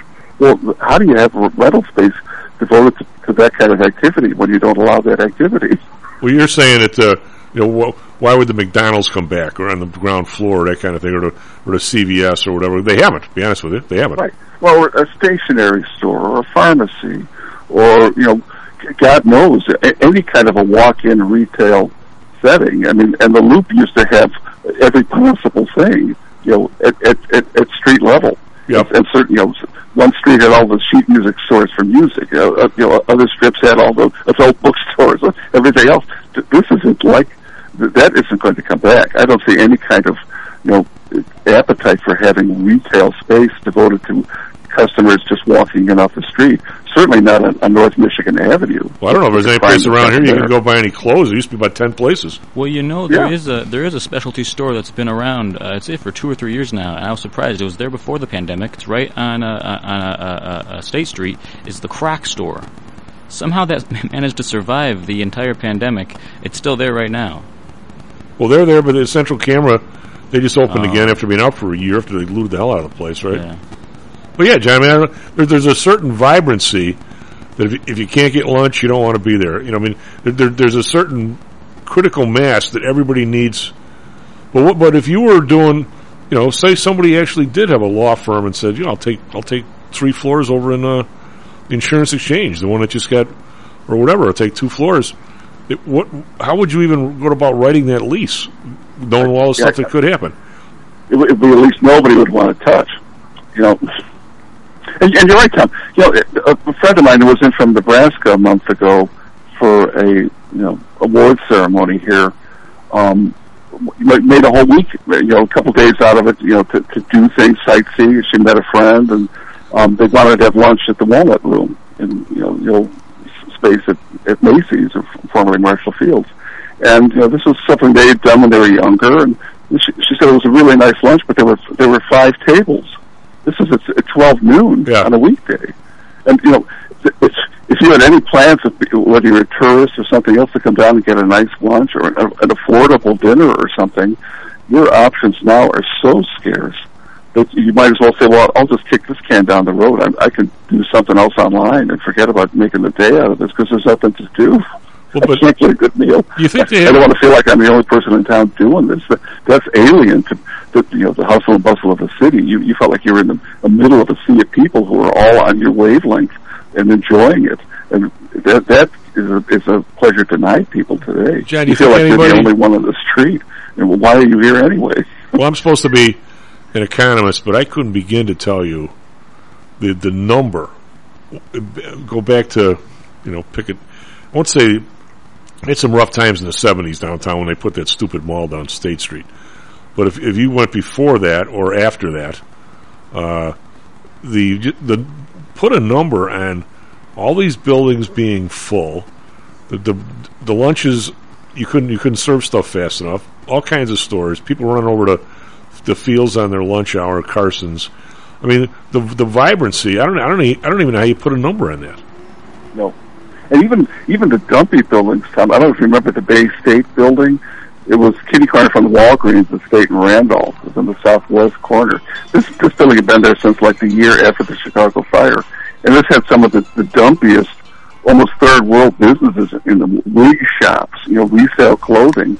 It was it was an awful looking building, but it was always almost fully rented, and it had businesses that people went downtown, you know, to patronize. And I mean, I, it's just, just the same way there were greasy spoons on every corner and cafeterias and places that were dirt cheap to eat in, and maybe they weren't the cleanest, but but you had whole strata of the population that were, you know, going to go to those places and kept them in business for generations. I, I think you know there's there's none of that kind of appetite now, and it, it, there's a, a chill in the air about it, it ever coming back. I, I don't know what it would look like if it Well, how do, back. how do we get it just be a back? frightening thing. How do we get it back after the uh, the ridiculous episode with the the mall? We pretty much pushed people away with that, but it was the office buildings. I remember when I came down here for C, for CBOE in the early '80s. Uh, you, didn't hang around. The South Loop because of the exchanges had vibrancy. North Michigan Avenue because there were a lot of offices there. Uh, the rest of it was not the best. I mean, you wouldn't want to be around down. You weren't going to get shot, but you, if you, want, I mean, I remember my first six months when I was on the floor. If you ever decided to walk to the other side of the loop at nine o'clock at night, you were pretty much the only person on the street. It wasn't all that terrific, but then all and of you said you avoided things like the, the, the movie theaters when there were movie theaters downtown. But the, the reason there aren't any movie theaters anymore is because they became, you know, dens of, of iniquity, crime, gang activity, and everything else. When you just avoided them, you know, the, the, the kind of movies that were being shown, and the kind of people that hung around them, that that whole business just shut down. So there hasn't been a movie theater downtown since the '80s.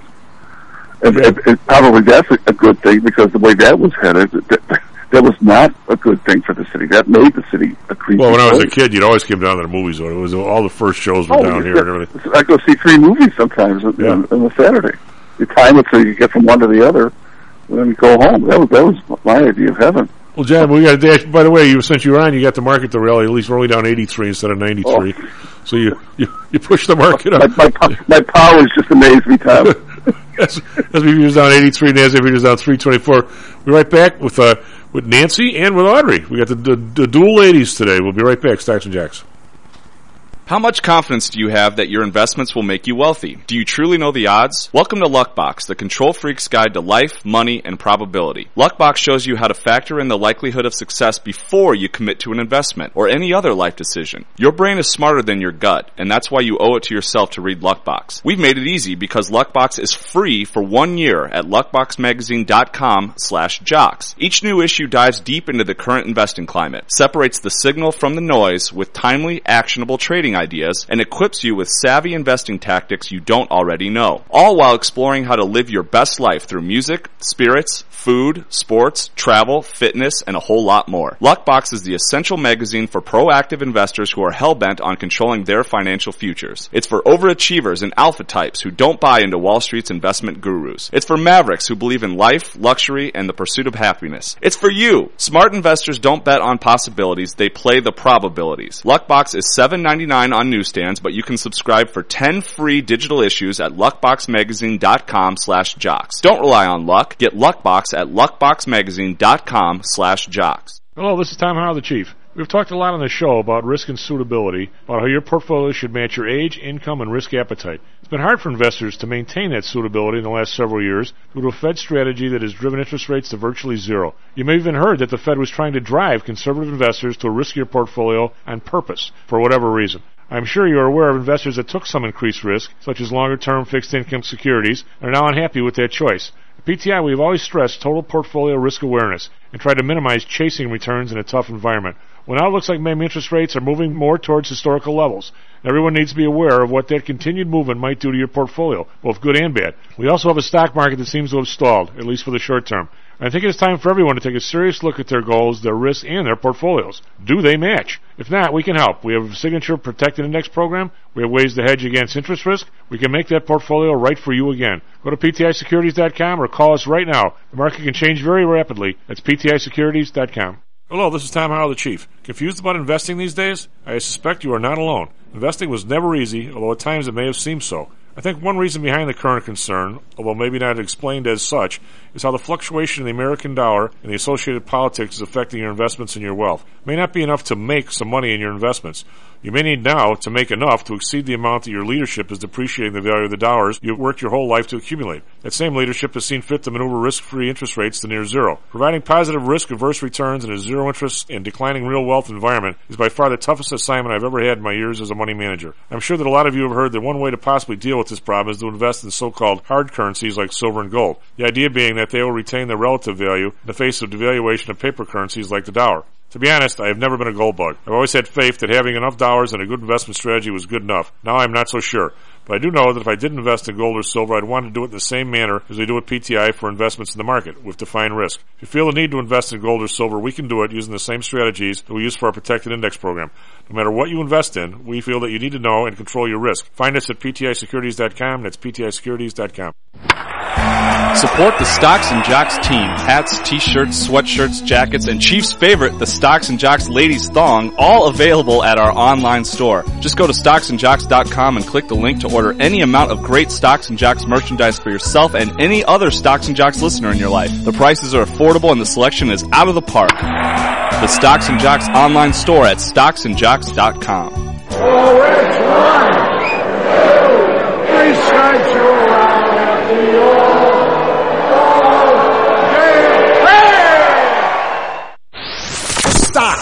jocks, Stocks and jocks. stocks and You are out of control. Here, right now, right here, right now, right now.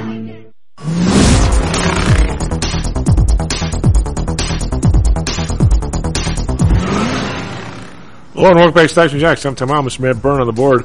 SP futures down 84, which sounds awful, but we were down 95. But it's still awful, especially after Friday's uh, collapse. Nasdaq down 329. We got the Dow futures down another 514. Uh, just as a review of Friday, add, adding on, uh, Friday Dow was down 880. S&P down 116. That's almost 3%. Nasdaq down 414, which is 3.5%. So Friday was really ugly, and we're following through so far to the downside today. No hint of a bounce, but uh, who knows? It could happen. For Europe, we got the DAX down 266. Uh, a full 2%. FTSE down 93, 1.3%. CAC around down 127, 2.1%. So not any worse than we did this an hour ago. So we're kind of steady and steady in here a little bit everywhere. Nikkei down 863, that's 3%. Shanghai down 29, only 0.9%. Hang Seng, however, whack whack down 738, 3.4%. South Korea more than 3% down, so everybody's down over there. Uh, bonds, uh, up 9 basis points at 3.25. The Bund up 8 basis points, 1.58. Japan is, is even up a little bit to 0.28. Haven't seen that in a long time. Oil, uh, down a buck 80 to 118.86. Brent down a dollar 63, 120.38. Natural gas down 7 cents, 877. RBOB down 7 cents, 409. So pretty much everything's down. Even gold. Gold's down 23 bucks, now 1852 after a huge rally on Friday. Can't seem to get two days in a row. Silver up down 35 cents, 2158. Copper down a dime. This is the big news though. Crypto, it's down 3,300, but that's not really the, the true number. We were 30,000 on Friday or 29 and change, and now we're 24,125. We're down this number where a lot of places are alleging they have to start puking it out because of um, margin loans. I don't know if that's the case, but for about 200 billion dollars wiped off the crypto market over the weekend. So that that's not good. Matt, what do you got for us? Traffic, weather, sports. Yeah, good morning. Currently 7:36 a.m. on Monday, June 13th, 2022. Let's get you into sports real quick. In the MLB yesterday, Cubs lose to Yankees 4 to 18. White Sox defeated by Rangers 6 to 8. Uh, the Diamondbacks beat down Phillies 13 to 1. In the NBA tonight, Game 5 of Finals, uh, Celtics at Golden State Warriors, catch that at 8 p.m. Central Time. Uh, weather in Chicago, Chicago, uh, mostly cloudy, 59 degrees. Uh, heat advisory for today uh, for a high of 92 degrees a low of 58. In Phoenix, mostly cloudy, 87 degrees. Another excessive heat uh, uh, advisory for them with a high of 113 degrees and a low of 87 degrees. Now for traffic in Chicago, traffic eastbound the Eisenhower between 25th Street all the way to downtown. Light traffic westbound the Eisenhower between Laramie Avenue and 17th Avenue. Intermittent traffic eastbound the Kennedy between Cumberland Avenue and downtown. Traffic westbound the Kennedy between Lawrence Avenue and West Bryn Mawr Avenue. Traffic eastbound the Edens between Touhy Avenue and Foster Avenue. Traffic westbound the Dan Ryan between West Garfield Boulevard and the Jane Byrne Interchange. And finally, traffic northbound in Stevenson between Route 171 and South Kedzie Avenue. That's all we got, Chief. Back to you. Do we have the ladies? Yes, you do. That that sounds like was that which who's that? Was that Audrey or Nancy? It's odd. Okay, but we, we should have Nancy somewhere. Um, did she call in as well? We are still trying I'm to sure get she a- did. Did you guys lose her? No, we'll have to. We'll have to do you got her number, uh, Matt? I do indeed. We're trying to call her, but All right. keeps going to a dead uh, deadline. All right. Well, we'll we'll we'll find her because she just called me. Want to uh, just want to know what line she should call in. I said use the eight hundred number. So, Odd, how are you? You guys having problems with AT&T again? Uh, no, we're, I don't think so. She, but I think I think the eight hundred number works and, and jumps. Um, if not, we've got. Do you think it's, uh, uh, do you think it's uh, operator error at your end? Well, no, I think uh, the, on, on Thursday Lou criticized AT and T, ever since then they they must have been listening. Just saying. Oh, well, you can only hope. So we were hoping that you were going to give us a complete report on the the Irish game that you were watching with me yesterday. The one I fell asleep through? The one, yeah, the one. It was a great I game. was, as I recall, I was, I was busy working, as I recall. Yes, you were. I was on my laptop dealing with my clients. Okay, so we've got the market uh, in the crap out two days in a row. We've got Bitcoin going, you know, on its way to somewhere. Uh, how does this this week? It's not going to affect you. It might affect Nancy. Um, what's what's happening here, Rod? Is it is is is real Well, estate? if it affects Nancy, it it affects me. I mean, you know, we're all in the same business. Uh, well, I think it, right now, people are still looking. The market is still busy here.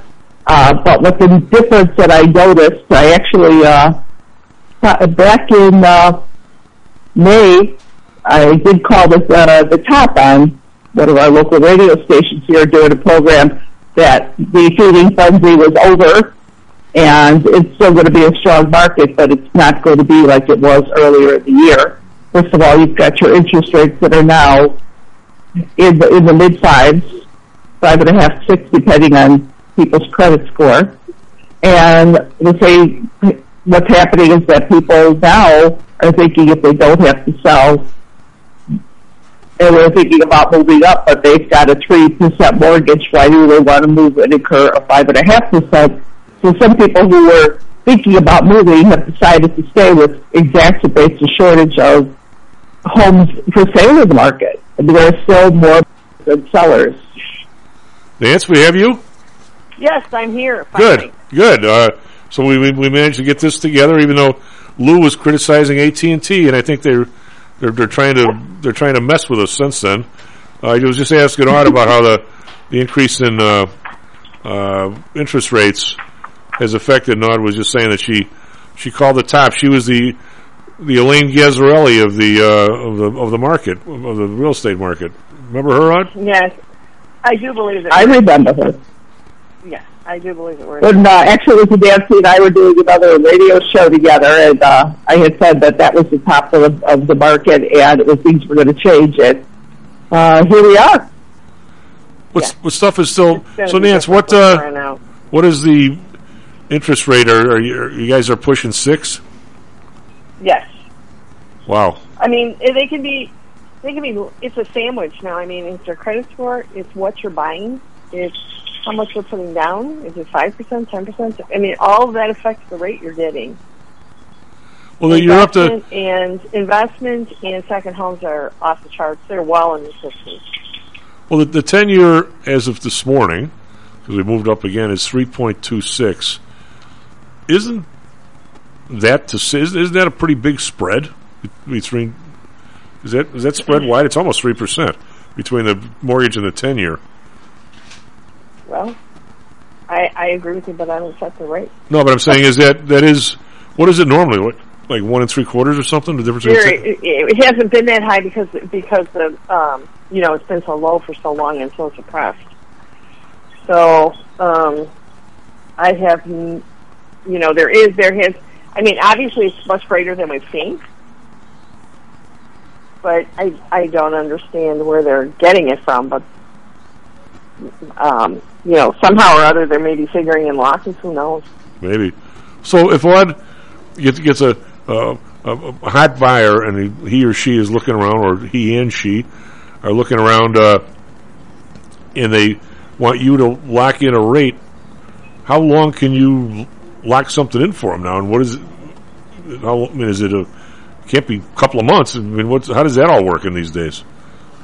Um, I believe if you're willing to put like a half a percent down or one percent down, they'll hold the rate up to a year. Let's say you were going to build or you didn't know, Really? but um, yeah, but it, that's a there's no real reason to do that. You're much better off if you just find the property and then we do it at that time and give you the third, you know, whatever the 30 day rate is at that time. Okay. Because to just go out and put that kind of money up and not know what you're going to find is really more the problem than anything. I think. Well, it would So there's been. no, it's we're not back in the day where you could, you know, hold a rate for. I mean, I can hold a rate for for sixty or ninety days, but it just all adds to the price. All right. Well, that's uh.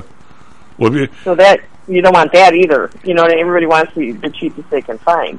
I just get this odd feeling here. The last thing I want to do is be caught like long two houses here, where I buy one and don't worry, I can sell mine, and all of a sudden the thing thing falls apart.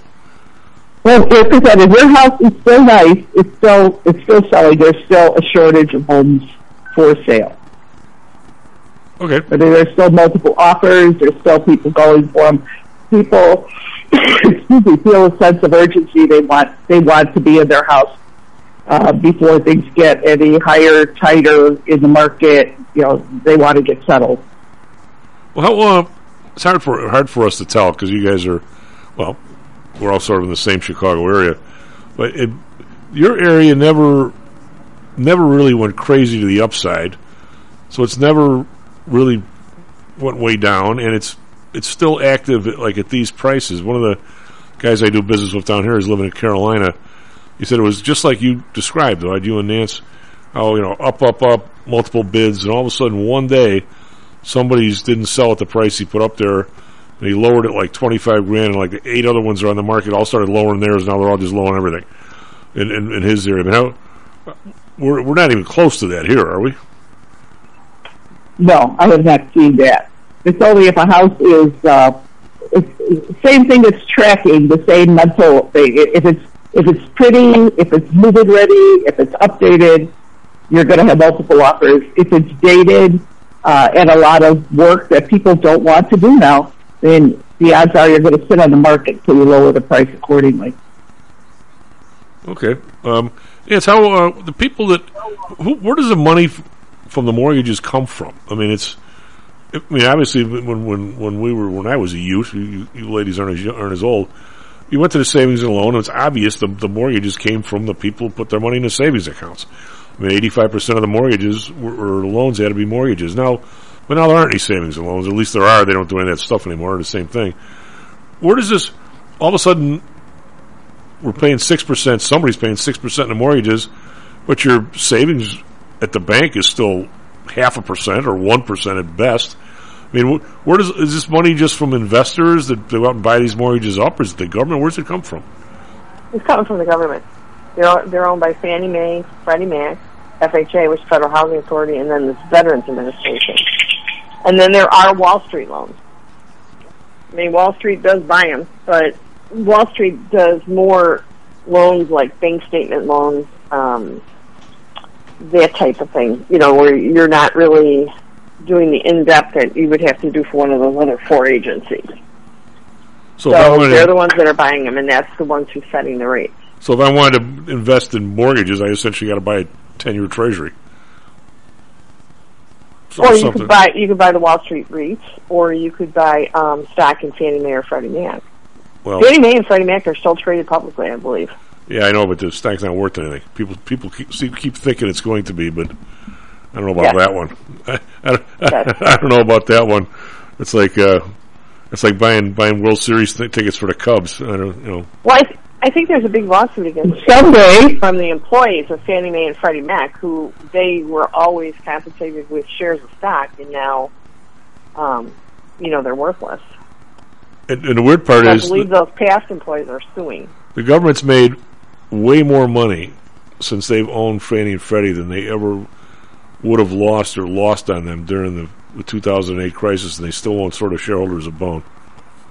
That's, I, I I understand what you're saying, and I believe it's true. And it, and they were supposed to turn those agencies back over to be free then, and they haven't done it because they're making so much money. So that's really who sets the rate. Well, the most bizarre I mean, thing, they do it, send it off. They do do it off the ten-year Treasury, but they're not following that right now, in my opinion. But Well, to, to swing off topic for a second, the one thing that's kind of unusual and probably a good idea in this country, we don't we don't allow banks to use stock in other companies as good capital, uh, but in other countries they do. So, so if, a- if a Deutsche Bank has uh, uh, stock in Mercedes Benz, that's considered good capital. Where here you can't do that. The only the only stock I think that a bank could use for good capital back in the day was Fannie and Freddie preferred, and then they screwed the banks out of that too. they did. Yeah, I don't think. They think. did. Yeah, I mean it's uh, it's one of those. It's one of the most sordid deals ever. Is how the government essentially screwed their own place to, to take it over. It's anyway, long, long. So what do you what uh when the houses get to? I don't think you guys are seeing it exactly, but the mean housing price supposedly is four hundred thousand. In, in in California, where do you get to like six? I mean, we're we're talking. Yeah, I think so. Six or seven. Six or seven, yeah. What? Obviously, most of the people you guys run into are having trouble affording the me- the the median house. I mean, is that are we are we reaching problem stages there or what? I don't know. Well, I, what I see is that I think it's almost like this average starter home now is about two fifty in, in the area. So you're, you're looking at a starter home for two fifty. You're probably not looking at a nicer home until you started getting three fifty or four. Is anybody building anything new, or is just the price of new ones? The the, the material cost of new ones is too high. Well, let me ask you this: No, yeah, You guys it's are- very high. It's very high, and there's you know people are builders are having a tough time finding tradespeople uh, to work on them. So besides your lumber and backup with everything else, it's people to build the homes. Well, let me let me. Uh, how can I ask this question? you guys know this stuff. They don't. the answer, you become kind of a general contractor sort of girl on top of everything else. Um, if de- describe the, the the starter house. What are we talking? Three bedrooms, bath and a half. I mean, what are we? We're just a quick description. Which one of you guys? Nancy, want to say what would you what would you say the starter house is? Uh, I, I, it definitely, um, boy, in Chicago, it could just be two bedrooms and a bathtub. Okay, uh, but I'm saying. Yeah. Well, I guess my question is, if you gave me the, well, I guess you could give me. I have to buy the piece of property. Can can I can I build the starter house for two fifty?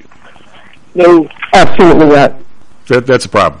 That's a huge problem. So how, how are you going to get more houses? I mean, if I were to if I were to bring the take open up a new subdivision, what's the minimum I, I'm going to have to sell this stuff at at today's prices? I can't be doing anything at two fifty. I don't think. No, you can't. And how people are looking at new houses. Oh, that's what secondary. The secondary market is just so popular because the brand new homes that you're getting are a lot. In many cases, half the size of what you could buy um, a, a, an older home for. I mean, you I'll, I'm looking at townhomes over here that are down the road in Orland Park here that are 13, 1500 square feet, and you're looking at 450 or 5, which is considered small out here. I mean, instead of getting your 1800 to 2800 square foot home. Wow. So so we can't really hope for uh, new new property to, to, that's going to going to help this. Well, there's no property, there's nothing in. You know, that everybody wants to be in the area, and there's not a lot of vacant property. And it's very uh, hit or miss stuff. There's some infill building, but you're not seeing a lot of big subdivisions uh, being because there simply isn't any land. Wow. So what do you what do you uh, is, is your business losing people, Nance? The uh, Yes. Mm-hmm. It is. what uh, I mean, when was the last time you did a a second? Uh, pardon me? Well, how often are you doing seconds now? Or are they pricing Well, people well, out? we're not doing seconds at all. Those, that's strictly for the bank. So, um, they're busy because of that, because they're underwriting seconds. But um, you're not. I should stop saying. Um, they're definitely the banks are definitely busy because of the seconds, and it'd be hard not to recommend someone who needs cash to do a second, unless you're gonna. If you need twenty or more than I would say twenty thousand, then you definitely need to just refinance and get it over with. Because I have found that most people, once their debt on seconds get up over between fifteen and twenty, they do not pay it off. Really? Yeah, they never pay it off, and they wind up refinancing later anyway. So um, that's a hard that's a hard decision for people to make. Uh, some of the people down here that I, I meet from time to time are saying that everybody wants to go get a an adjustable now. I boy, why they, they seem to think it's going back. to Why? today. I don't know. I mean, well, I mean, the young people never saw it this high before, so I mean, they think it's going back down. I don't know. What do you guys think? Adjustable. No, no, it should say sale. Go ahead, Nance. Well, the adjustables are coming back. I mean, we're gearing up for adjustables. What's the? Uh, if I, if I- I don't. I'm not saying I, I agree with it, but the average uh, mortgage, I think, is only held about three and a half years. So if you think about that, if you did a five or seven year, you're more than you know covered. All right. So if I if you tell me I want to I want to buy a house today, and you say I'm at let's let's say I'm at six on a regular, what do I, what do I get on an adjustable? It's hard hard to say because they're they're basing it on some new formula. You know, the LIBOR has gone away, Yep. so I'm I don't have any history to go to on this what they're doing. I don't understand myself how it's going to adjust. I still need to get more training on that. Well, I think we're back It to. doesn't Uh, make any sense right now. I I think we're back to the federal funds rate or something like that, or something here. Of course, how many people in adjustable even knew what LIBOR was? Why, why? How did we ever get to the the London interbank rate on an adjustable mortgage in Chicago? well, it was one of the I don't know. I remember when I remember they made the switch. I'm sorry. Go ahead. Well, in Europe, they don't have fixed rate mortgages. They're all adjustable. So Li- LIBOR is a huge system. Yeah, except now there is no more LIBOR because everybody was cheating on the LIBOR. I don't know what they call it, but the the old the old LIBOR is dead. It has been for about two years, but there's some other interbank rate they use because what didn't they find the guys were cheating on the interbank rate at night or something? There's some story on that of the London banks. So I mean, uh, can I get into can I get into an adjustable where I'm playing today still three and a half, or am I or am I higher than that? You're, I think you're probably a little bit higher than that. All right. it's depending on you know if it's a five year you're higher. Maybe a one year no, but Okay, so it depends on how often it's adjusted.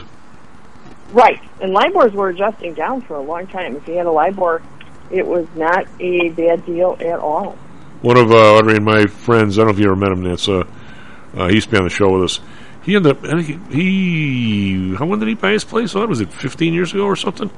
I think he started out, maybe he's a little longer, he started out with an adjustable, and he never looked back. I don't think, I don't up until recently, he's never had an uptick. It's gone jumped up and down the time he had it.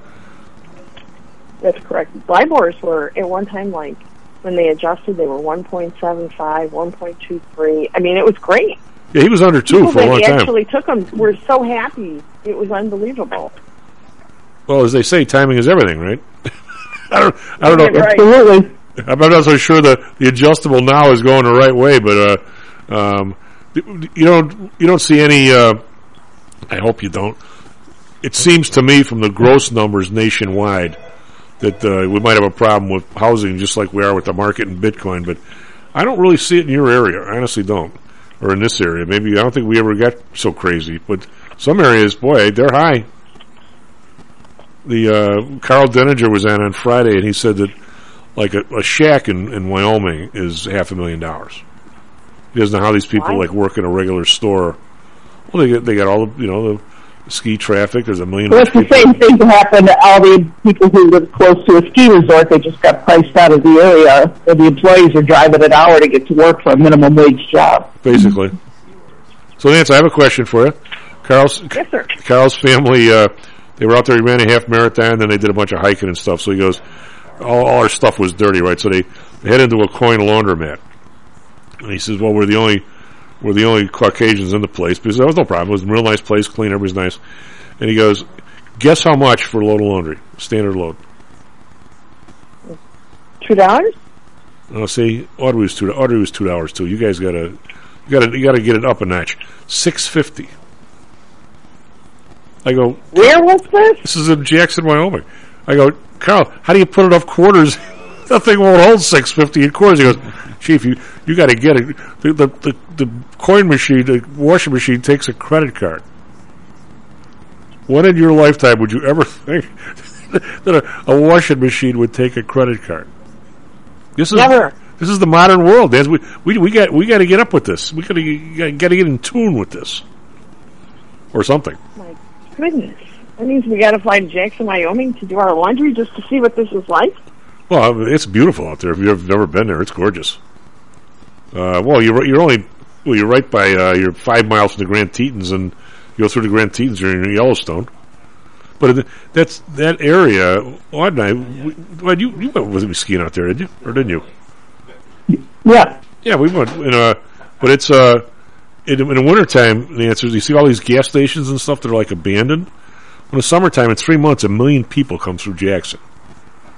So let's just say the prices go up in the summertime. But now it's become this this, this bastion of real rich people. Uh, that's where they have the Jackson Hole Conference and all that kind of stuff. And uh, I mean, and the, the places are incredible that people have built out there. So let's just say that uh, there, there's some cash out there, and like the people who work, like you say, at the Albertsons, probably have to drive 100 miles. But then again, what? What's 100 miles from Jackson? Nowhere. I mean, there's nothing around Yep. there. It's it's you you drive from I 80 up to Jackson. I mean, you're talking, uh, you know, a couple hundred miles of of uh, of uh, you know i- i- little jackrabbits and, and tumbleweeds. There's like nothing there. Anyway, guys, thank you very much. As usual, good stuff. Hope to see you this weekend, Nance. Missed you this weekend. Um, well, everybody have a good week. Do some mortgages, sell some houses. S&P Futures down 94. We're going back down again here. Ouch. NASDAQ Futures down 346. This is ugly. Back tomorrow, Stocks and Jocks. Stocks and Jocks is brought to you by PTI Securities and Futures. Go to PTIsecurities.com. PTI Pro Direct. Trade for as low as a penny per share and a dollar per option contract. Learn more at PTIProDirect.com. Nadex. Offering an intuitive way to trade the financial markets. Visit Nadex.com. Home Source Realty. Call Audrey Johnson at 708-349-3456. Hamzei Analytics. Listen to Fari Hamzei every other Thursday and visit HamzeiAnalytics.com. ChiroMed. Back or neck pain? Schedule a complimentary consultation by calling 708 403 2727. DAX Research. Tune in for David Andelman's technical analysis on Mondays and Thursdays and call 1 800 821 4968. Have a few drinks and, you know, drive home.